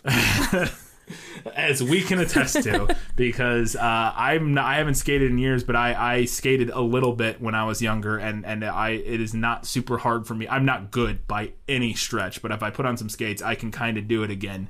Um, and it's if you're learning from scratch when you're older, it's not remotely the same thing. So I thought the movie did a good job, sort of Yeah. at least giving that as an explanation as to how she gets so good so quickly. Uh, I really thought that Bliss honestly had a better character arc overall in the movie. Like the book, not that she doesn't have a character arc in the book, she does, and she definitely learns things. But I felt like the book, she she goes well I, in the movie. She definitely goes from like oh she starts at point A and now she's at point B or whatever Yeah, it, I felt like the book more took her like she's at a point one and now she's at a point two. yeah, Um, it, it's not that much of an arc for Yeah. her. She already kind of knows who she is Yeah. at the beginning of the book, and roller derby is just like a magnification of that. Mm-hmm. Um, whereas in the movie, we see her really discover who she is and who she can be. yeah, yeah, and I, yeah. I think it's similar in the movie, but it definitely seems like more. It's a it's a more stark, maybe just a like slightly better written arc in terms of of putting it into more sharp relief. Yeah. I also liked that the book showed how Bliss gets her derby name. Um, when the coach says like you got to be ruthless Yeah. to her, and like we kind of see a moment in her face Mm-hmm. of like, oh, I understand now, Yeah, like that kind of moment. Um, it was one complaint that I did have about the book was that there is a lot that happens like quote unquote off screen oh okay, that like, and then she says like, oh, by the way, my derby name is Babe Ruthless. Yeah. And I was like, okay, well, does that like mean anything to you? or like, how did you decide on that? yeah, But we see that in the movie, Yeah, which I, I thought was better. I liked the scene when Bliss makes Pash throw up. yeah. I thought that was party. a, yeah, it was a good like comedic um, little moment. yeah. Pash is drinking way too much, drunk way too much. Yeah. and uh, Ellen Page talks her into throwing up by describing in explicit detail Pash's father having sex, which is quite funny. I also liked that the movie made uh, Razor, the coach, more of a character. Yeah. Uh, they do have a coach in the book, but he's not like an important Yeah. character, really. Um, so I, I thought that was a, a, a nice addition. I felt like the whole time that that character was supposed to have been played by Sean Michael Scott, but that he wasn't quite old enough for the role or something. Uh, it was a little moment, but I liked uh, the reveal that the Stryper shirt, her favorite T-shirt, um, actually belonged to her mom. Yeah. In the book, it's that uh, she like found the T-shirt at a thrift store, and then like later on in the same scene, I think, um, her mom is like, "Oh, I went to see them once."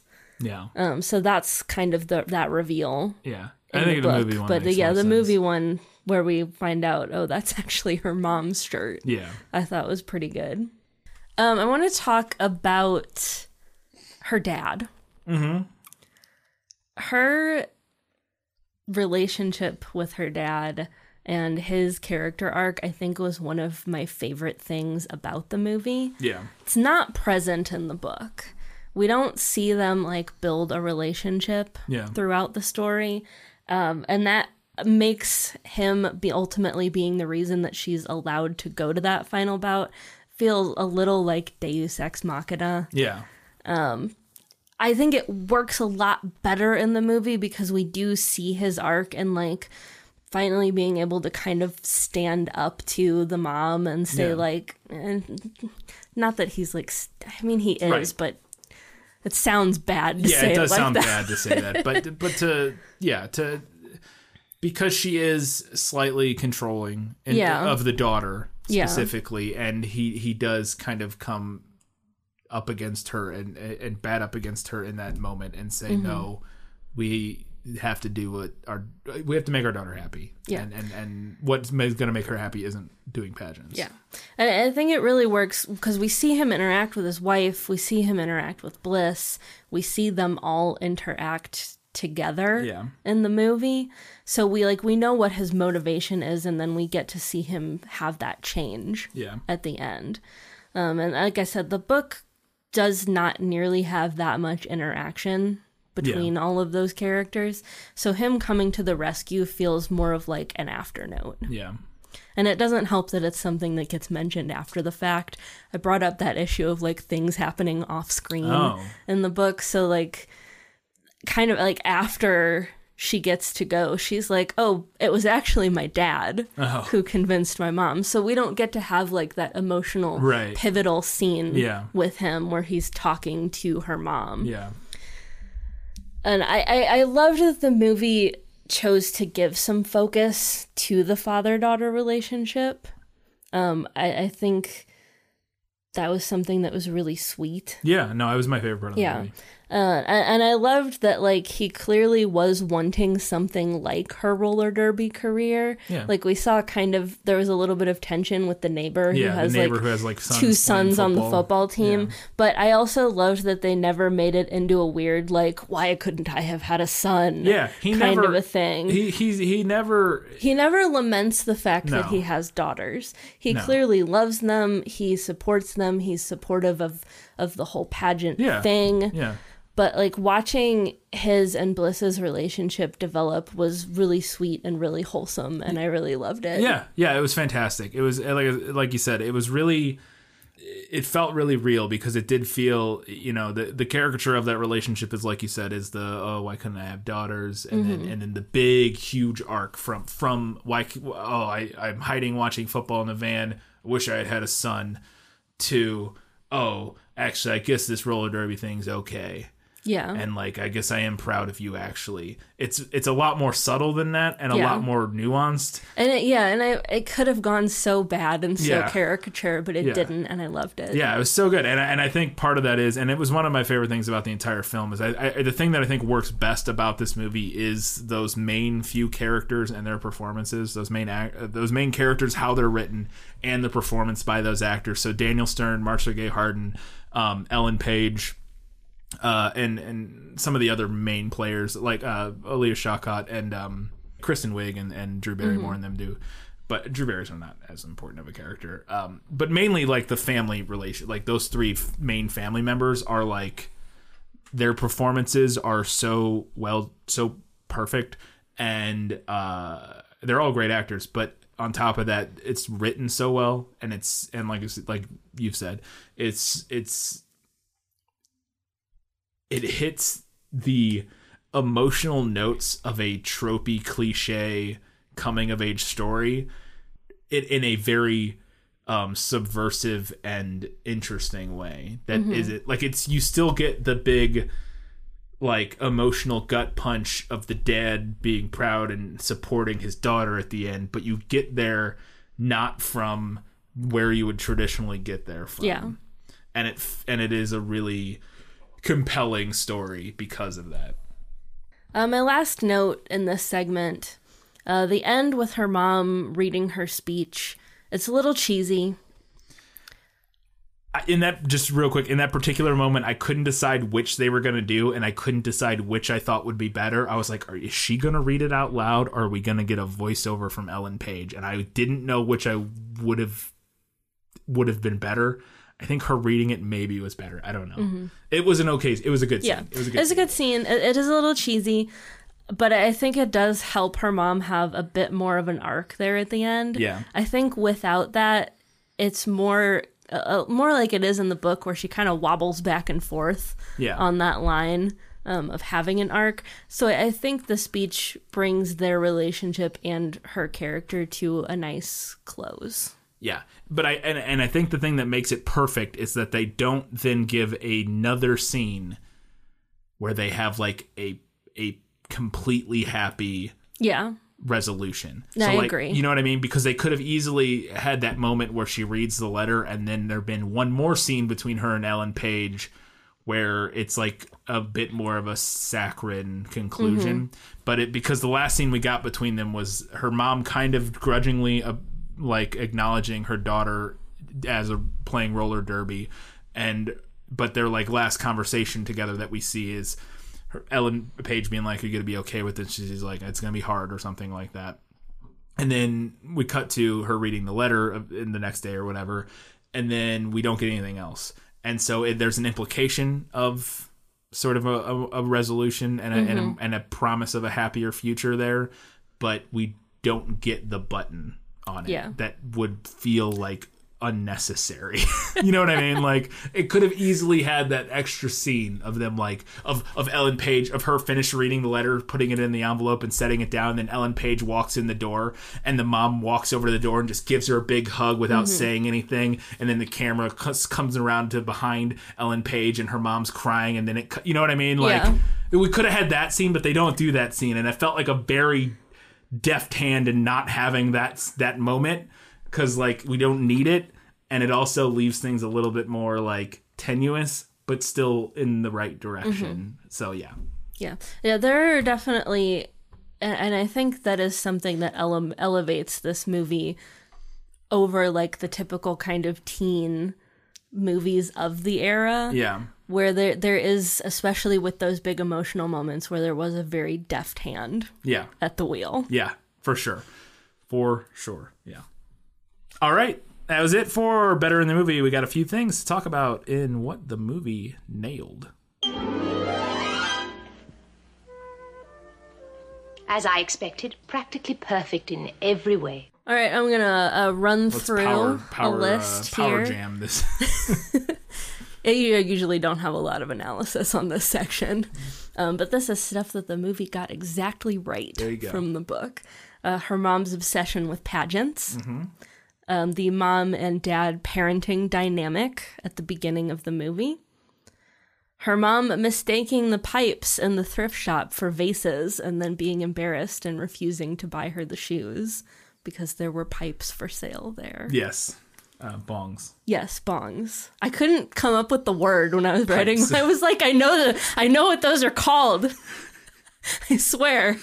Thank you. weed vases Weed. I'm gonna call them that from now on. Yeah, bongs. Weed vases.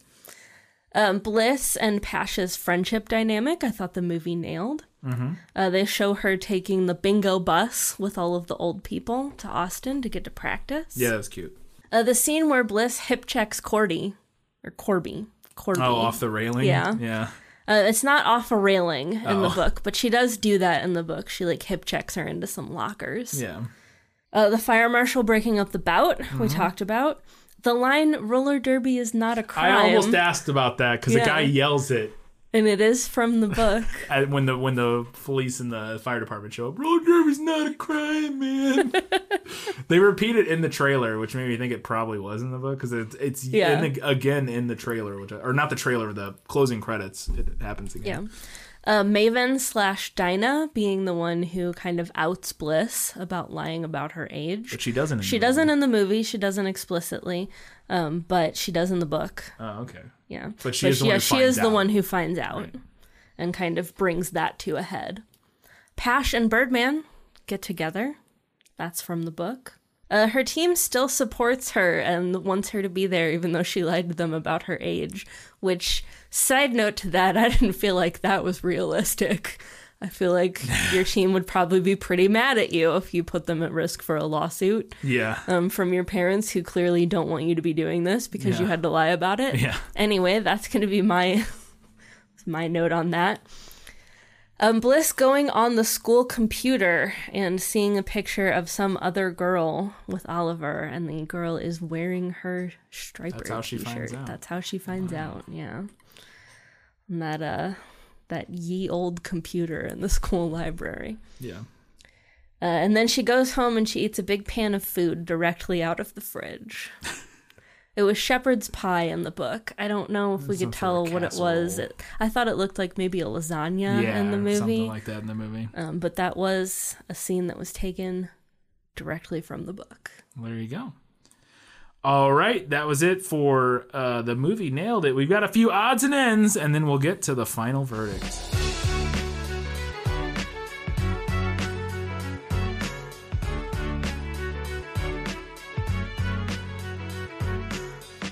I wanted to first mention before I forget about it the other reason that I liked that the Hurl Scouts lost.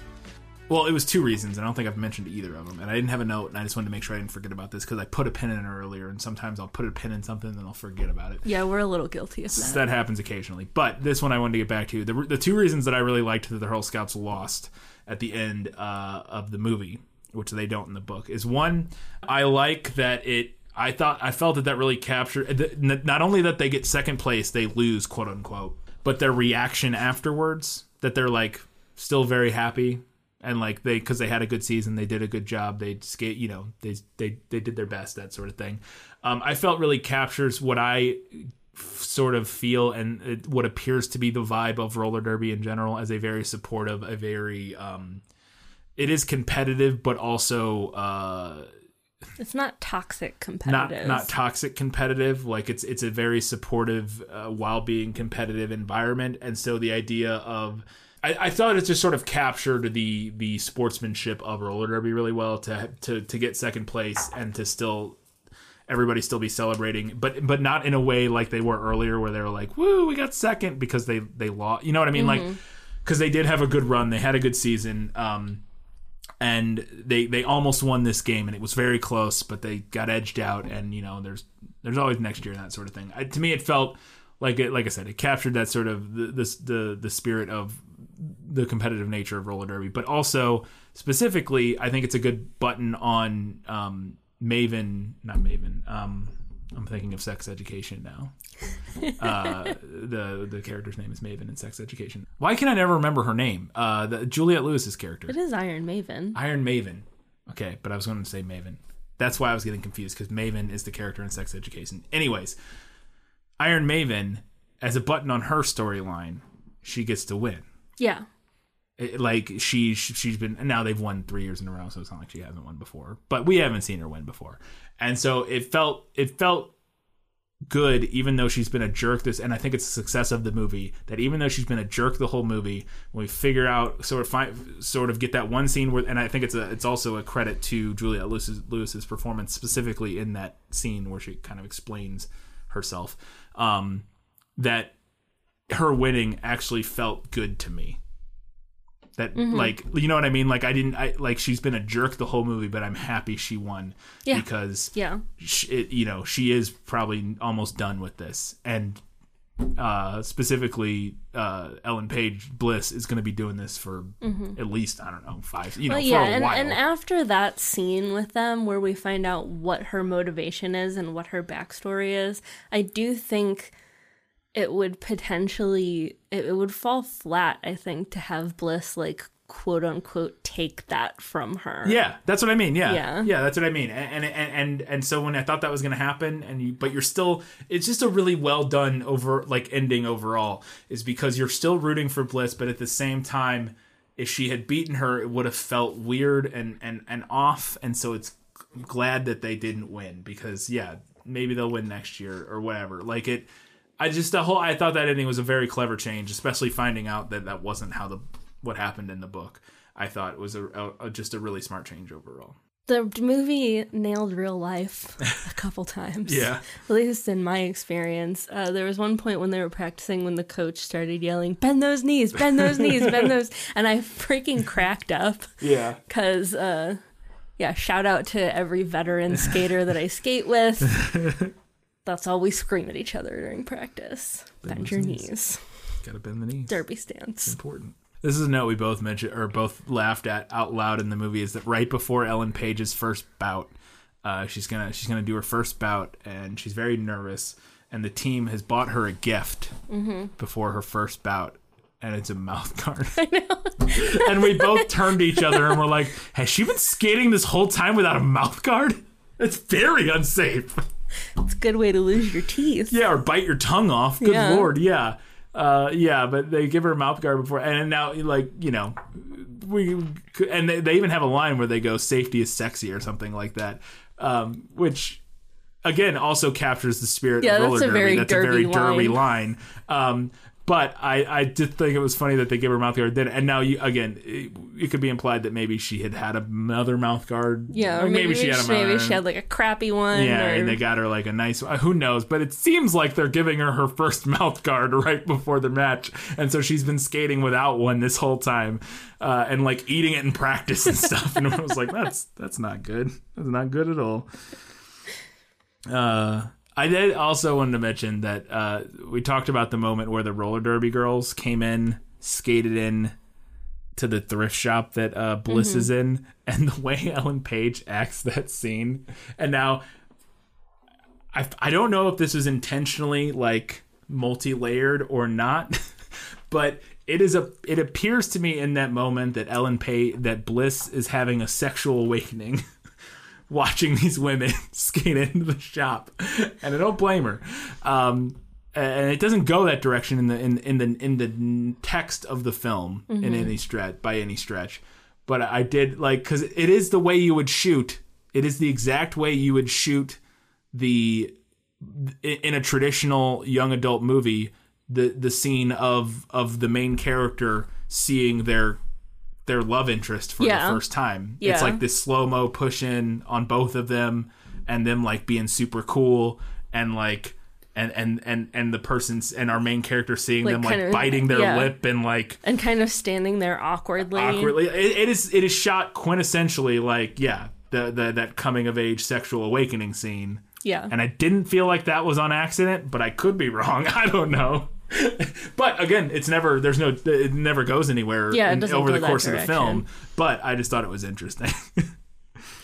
Um, it's not an aughts teen movie without a food fight. yeah, oh, that was that was dumb. I thought that I didn't mind it. It's fine. It was a short scene. I think Yeah. if it had dragged out more, it would have been like, eh. Yeah. But it is kind of like tropey of the era to have like a big brawl scene. like a big yeah big food fight. It made me think of the the brawl scene at the end of Mean Girls. Oh, where yeah. everybody's just fighting each other. Yeah, yeah.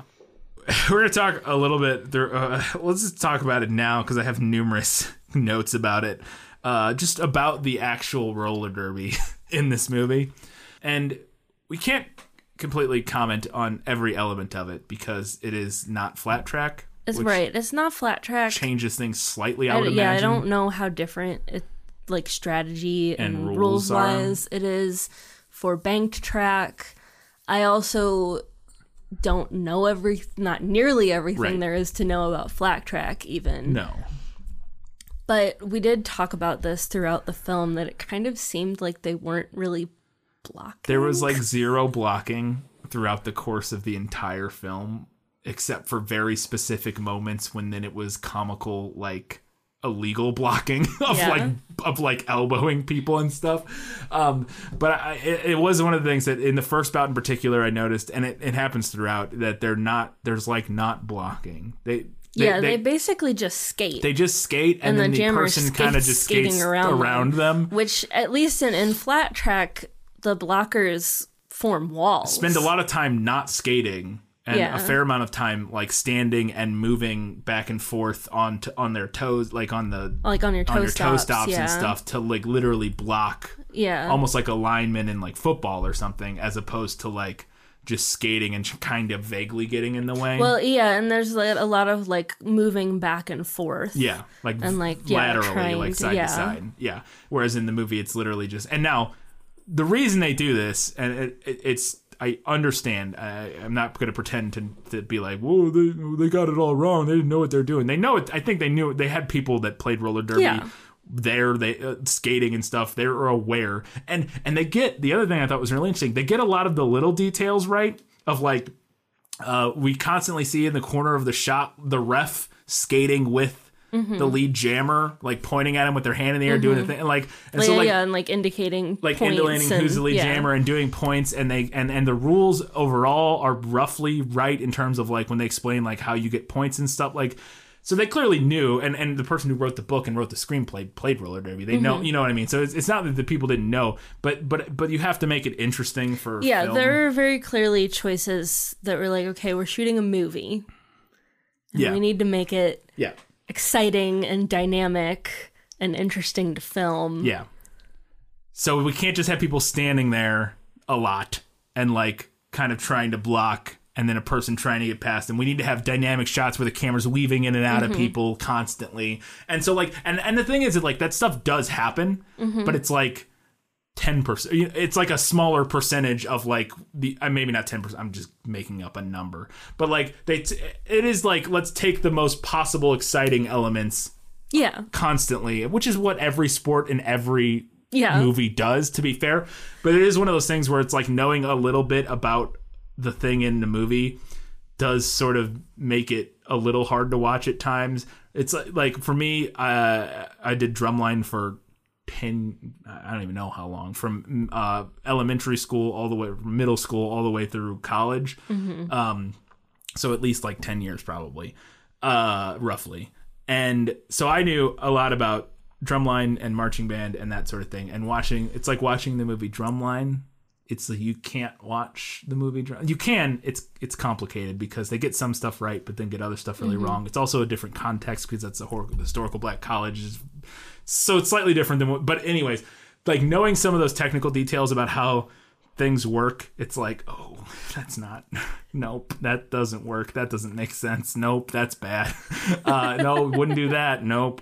Um and, and you know it's it, it but but here's the thing is that you can do that and still have a very effective and good movie because rocky like one of the most celebrated films of all time, especially most celebrated sports films of all time, is a terrible example of boxing. Like it's awful. Yeah. It's literally it, it- it's just people letting each other punch each other for like the entire time. Like nobody blocks, nobody like it's nothing like actual boxing like at all. It's like comically bad boxing. And but it's entertaining to watch in a movie. um and I think it's a very similar type of thing going on here with the roller derby where it's it is like only the highlights, which makes sense when you're making a movie. Yeah. Another moment where the movie nailed real life was when they were comparing bruises. Yeah. Yeah. yes. Uh, I have had one really bad bruise. One wicked one. So far, it was a pretty wicked bruise. Um, but I have also have teammates who will like happily whip out their phone and show you like a photo roll Yeah. of derby bruises. Yep. So Yeah, you got chastised for not taking a picture. I did bruise. a little bit. Yeah. So It was in my ass crack. I didn't want to take a picture of it, yeah. but it was a pretty wicked bruise. Uh, one little moment that I thought was funny that not even specifically to roller derby, but just was uh, uh, a realistic detail of anybody who's part of any organized thing. And there's always one person like this where they're at. It's after Ellen Page watches their first bout and she's talking to Kristen Wiig's character, and Kristen Wiig was like, "Oh, you should come try out. We got tryouts on Tuesday night." And Drew Barrymore's character turns to her and goes, "We have "Tryouts Tuesday night?" And she goes, "Yeah." Yeah. And at that moment of the one person who never knows when anything is, but like you know, it's like there's always somebody like that, and I I thought that was a it very much captured uh, a personality that is prominent amongst most organized sports slash uh, music groups or whatever that I've ever been a part of. And here's the point in my notes where I wrote "Where are the refs?" in all Oh, caps. God, yeah. And they immediately they immediately took Drew Barrymore's character out of the bout. Like That was when she immediately after I wrote that. Yeah, Yeah. that was when she like actually started an open Physically brawl. punches a person. But yeah, therefore I was like, where are the refs? Yeah. What are they doing? Why aren't they stopping this? Yeah. Why aren't they sending people to the box? Nope, none. they literally never call any penalties. The only thing they ever do is they take Drew Barrymore out when she physically assaults a person. Yeah. but they, they they throw elbows and stuff nonstop in this Mm-hmm. movie, and none of that ever gets called or anything. Or there's no, they're just like, nah, that's a normal. And that was one of the things with the plays earlier that I was talking about. There's one play that they do where, where I think the Holy Rollers is the one he gives to them. Yeah. But there were, the whole play is just like them turning around and clotheslining. the Clotheslining everybody on the team, and I was like, "That's okay." Yeah. And also, it's like, oh, they finally decided to block. And when they decided to block, they decided to do it completely illegally. like they just like literally throw an elbow into the face of every player on the on Yeah. the other team. Yeah. Uh, uh, yeah. At least flat track and like now Yeah. Like we had talked a little bit about maybe it was a little different Maybe, yeah. a decade ago, maybe I don't know. I feel like probably not that much Maybe different. not to that extent. Yeah, there are very specific rules about like where on another player's body you can hit them Yeah. and like what with what parts of Yeah. your body you can Yeah. hit them. There's been moments where I've watched bouts where I'm like, oh, that was a penalty? That felt like that shouldn't have been a penalty. You know what I mean? And so, like, throwing elbows at faces is for sure a penalty. Yeah. But yeah. At the end of the movie, when Bliss is she's getting ready and she's going to do the pageant and then she gets permission to go to the roller derby bout and then she gives her dress to this other girl who's there. Do we know her? She was in the very first scene, I think. Okay. I was like, who is this? We've never interacted with her before. Like, it's nice that you're giving her your $800 dress. Yeah. But, like, who are you? Yeah, I, I felt like there was probably another couple scenes maybe with her that Yeah. were dropped because I think we were introduced to her in the very first scene, but like Mm-hmm. I don't even know if we saw. I don't. I could be wrong, but I don't even know if we saw her and Bliss interact. We may have just had her did. introduced like on stage Yeah. or something. I don't know.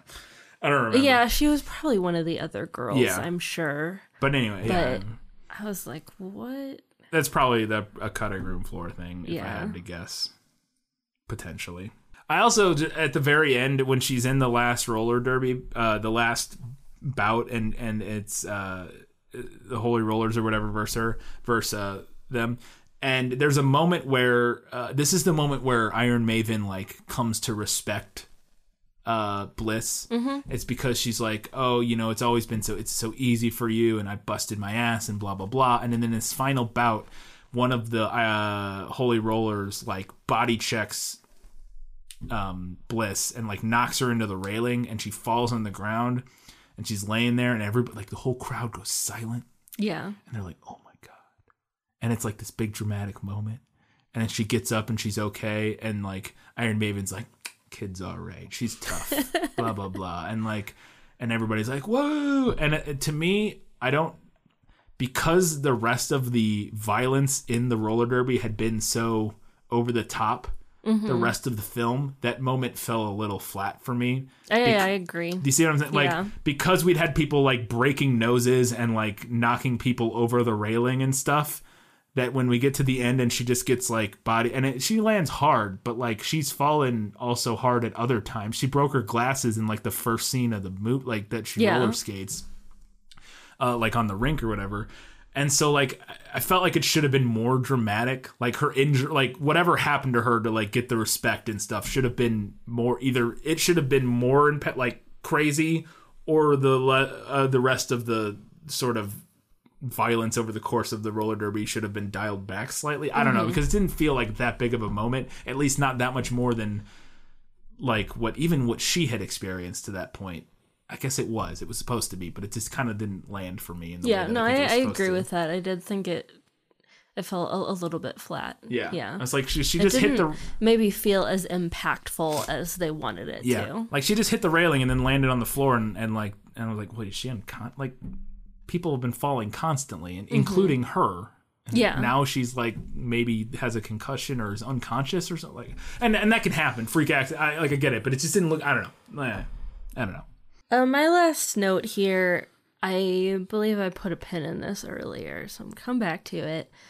I am a little conflicted about a specific change that was made from book to movie, and that is Pash getting arrested. Yeah. So in the movie, uh, Pash gets arrested. She's got an open container. Yeah. Um, she's, she's a also minor. a minor. In the book, that doesn't happen, but Bliss does abandon her at the bout when the fire marshal breaks it up. Um, and then the next day at school, we come to find out that they had like this partner project they were working on, and Bliss has totally neglected to do her half of it, which like tanks their grade. Yeah. Um, and it's kind of similar to in the movie to where like Pash is she's super smart and she's really concerned about like getting a grade so she can go to a good college. Yeah. Okay. So I was I was a little bit torn about that because I think getting arrested is like way higher stakes, Yeah. which is more interesting. But those stakes don't end up amounting to anything Yeah. in the movie. We're like, oh, she got arrested, and she's like, well, it's not the kind of extracurricular activity they want on college applications. But then, like two scenes later, she's like, oh, I got into all these good schools. Yeah, I got into Columbia, So, Johns like, Hopkins. Yeah. So like nothing ever happens with it. So I'm like, it's more interesting that it's higher stakes. But if you're not going to do anything with it, maybe it would be better to just go with the lower stakes thing. That's like easier to hand wave away. Yeah. Yeah. Like she still had good enough grades. Yeah. Anyway, so Because like I, I mean, one assignment yeah. you would have to have like in high school. That's Yeah. probably not going to completely tank No. your. Maybe in college, but maybe. But that's not going to tank you. No, and yeah, they could have even had a line where to kind of explain away them looking past the Yeah. the the the misdemeanor or whatever Yeah. she ended up with. But yeah, I think it is more dramatic, obviously. But Yeah. maybe they needed to do a little more with it. the, yeah, the, a little more something with it. Yeah. Because that is, like, it's awfully high stakes to just, like, Yeah. now it doesn't mean No, anything. it doesn't matter. She's good. She's going to Columbia. Yeah, she's fine. Yeah. She'll be fine, guys. Yeah. All right, that was it for all of our general odds and ends and notes and stuff. Holy cow, this is a long one. We got to wrap it up. It's time for the final verdict. Now, are you ready for your sentence? Sentence? But there must be a verdict first. Sentence first, verdict afterward. I'm going to go with the movie this time. Uh, it's not a perfect movie. I think there are definitely some weak points, as we've discussed, but it is a really good movie. Um, Yeah. I thoroughly enjoyed it. I kind of wish I had seen it earlier in my life. This was my first viewing of it as well. Um, but I, yeah, I thought it was really good. Really enjoyed watching it. Um, the book is fine. It's got its good points. Uh, I do think it's something that I probably would have enjoyed more as a teenager, maybe Yeah. than I did as a 30 year old. It's very much written in like a teenage voice. Yeah. And I think if you're not a teenager, that can get a little bit grating. But now, having both read and watched, I kind of get the sense that maybe the author slash screenwriter was a little bit more comfortable working in the medium of a screenplay, which totally makes sense since that's primarily what she does. Yeah. Um, but there were some kind of rough patches in the book. Like, for example, the first few chapters of the book are, are really info dumps Yeah. that explain who Bliss is and like these various elements of her life. And it is hard, I think, to naturally work background information into a novel, especially when you kind of need that information up front. Yeah. Whereas in a film, you can really utilize that visual language and, interca- and integrate that background info a lot more naturally. Yeah. Like, you know, whereas in the book, we have to spend all of this time explaining who her mom is and the whole history with the pageants and we need all of that information up front so we kind of have to info dump it Yeah. whereas in the film we can just show that initial scene Yeah. where they're at the pageant Yeah. and we see how her mom like we see what bliss does and we see how her mom reacts and we're like oh okay Yeah, we know we know what's exactly on. what's going on. We know everything that we need to know about these two characters and their history in order to move forward with the story. And then we can kind of piecemeal throughout, like, oh, we see the picture of her as the blue bonnet pageant winner, Yeah. Mm-hmm. like back in the '80s. So, oh, she, you know, like you can kind of get that throughout the course of the film. Yeah. a- after you've already set that groundwork. Um, and then in addition to that, I thought the movie also made better use of character arc. Bliss had a better arc. Her dad gets an arc. Her mom gets an arc. Um, and they all kind of as a family Yeah. have like a unit arc Yeah. as well. Yeah. you know, for me, it, it is going to be the movie. Uh, book was good, but I think the movie overall engaged in better storytelling. All right, there you go. Go ahead, check out Whip It the film. Check out Whip It slash Derby Girl the book. They're both good, but uh, the movie's just a little bit better. All right, before we get to our announcement of the next episode, we got a few things to wrap up here. First thing is uh, follow us on social media Facebook, Twitter, Goodreads, Instagram. Just uh, search for This Film Is Lit. You'll be able to find us. It's where we post our follow up polls that you can vote on uh, it's where, or comment on. Uh, if you don't have a preference, if you don't prefer the movie or the book, you can just comment why you liked the movie or why you liked the book or vice versa. Um, so, yeah, don't let uh, the fact that you didn't do both uh, keep you from voting or keep you from commenting. Uh, we also post all kinds of other fun stuff on all of our social media. Also, wanted to mention that this Friday, if you're listening to this when this episode comes out on Wednesday, this Friday, which is April the, thir- the 10th, something like that. Something think like so, that. Yeah, yeah. the 10th. Uh, we're releasing uh, one of our bonus patron episodes uh, to everybody, and that is going to be our Tiger King review and discussion.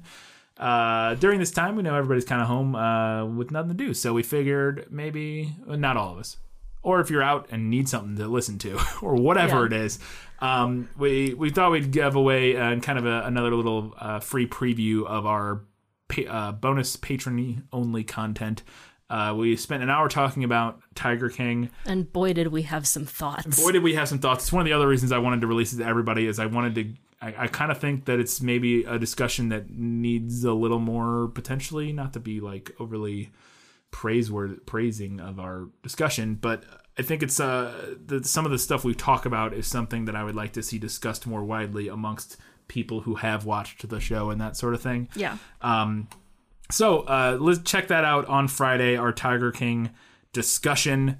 Finally, you can support us on Patreon, like uh, like I mentioned, and go to patreon.com slash this film is lit. Support us for as little as two bucks a month, but two, five, or fifteen dollars a month, and you get access to different things at each level. Um, and that helps us out a lot uh, with some of our uh, administrative fees and that sort of thing. Um, and it's also uh, gives you access to some fun stuff. Katie, what's next? Up next, we are going to be doing a book from a favorite series of mine when I was a child. We are going to talk about Beezus and Ramona by Beverly Cleary. Never heard of it. I mean, I've heard of Beverly Cleary, but I don't think I've heard of this book. Well, you did not have an amazing girlhood, clearly. I did not. you got me. you got me. All right. Uh, is it what? What is the movie? When is where? I've never. Is it called Beezus and Ramona? they flip flopped it for the movie. It's Ramona and Beezus, Interesting. which I want to talk about why they might have done that. Okay. All right. That will be our next episode. Ramona and Be- uh, Beezus and Ramona. Ramona and Beezus. Uh, look out for that in two weeks' time, and in one week's time we'll have a prequel episode, and in two days' time we'll have our Tiger King discussion. Carol Baskins didn't kill her husband.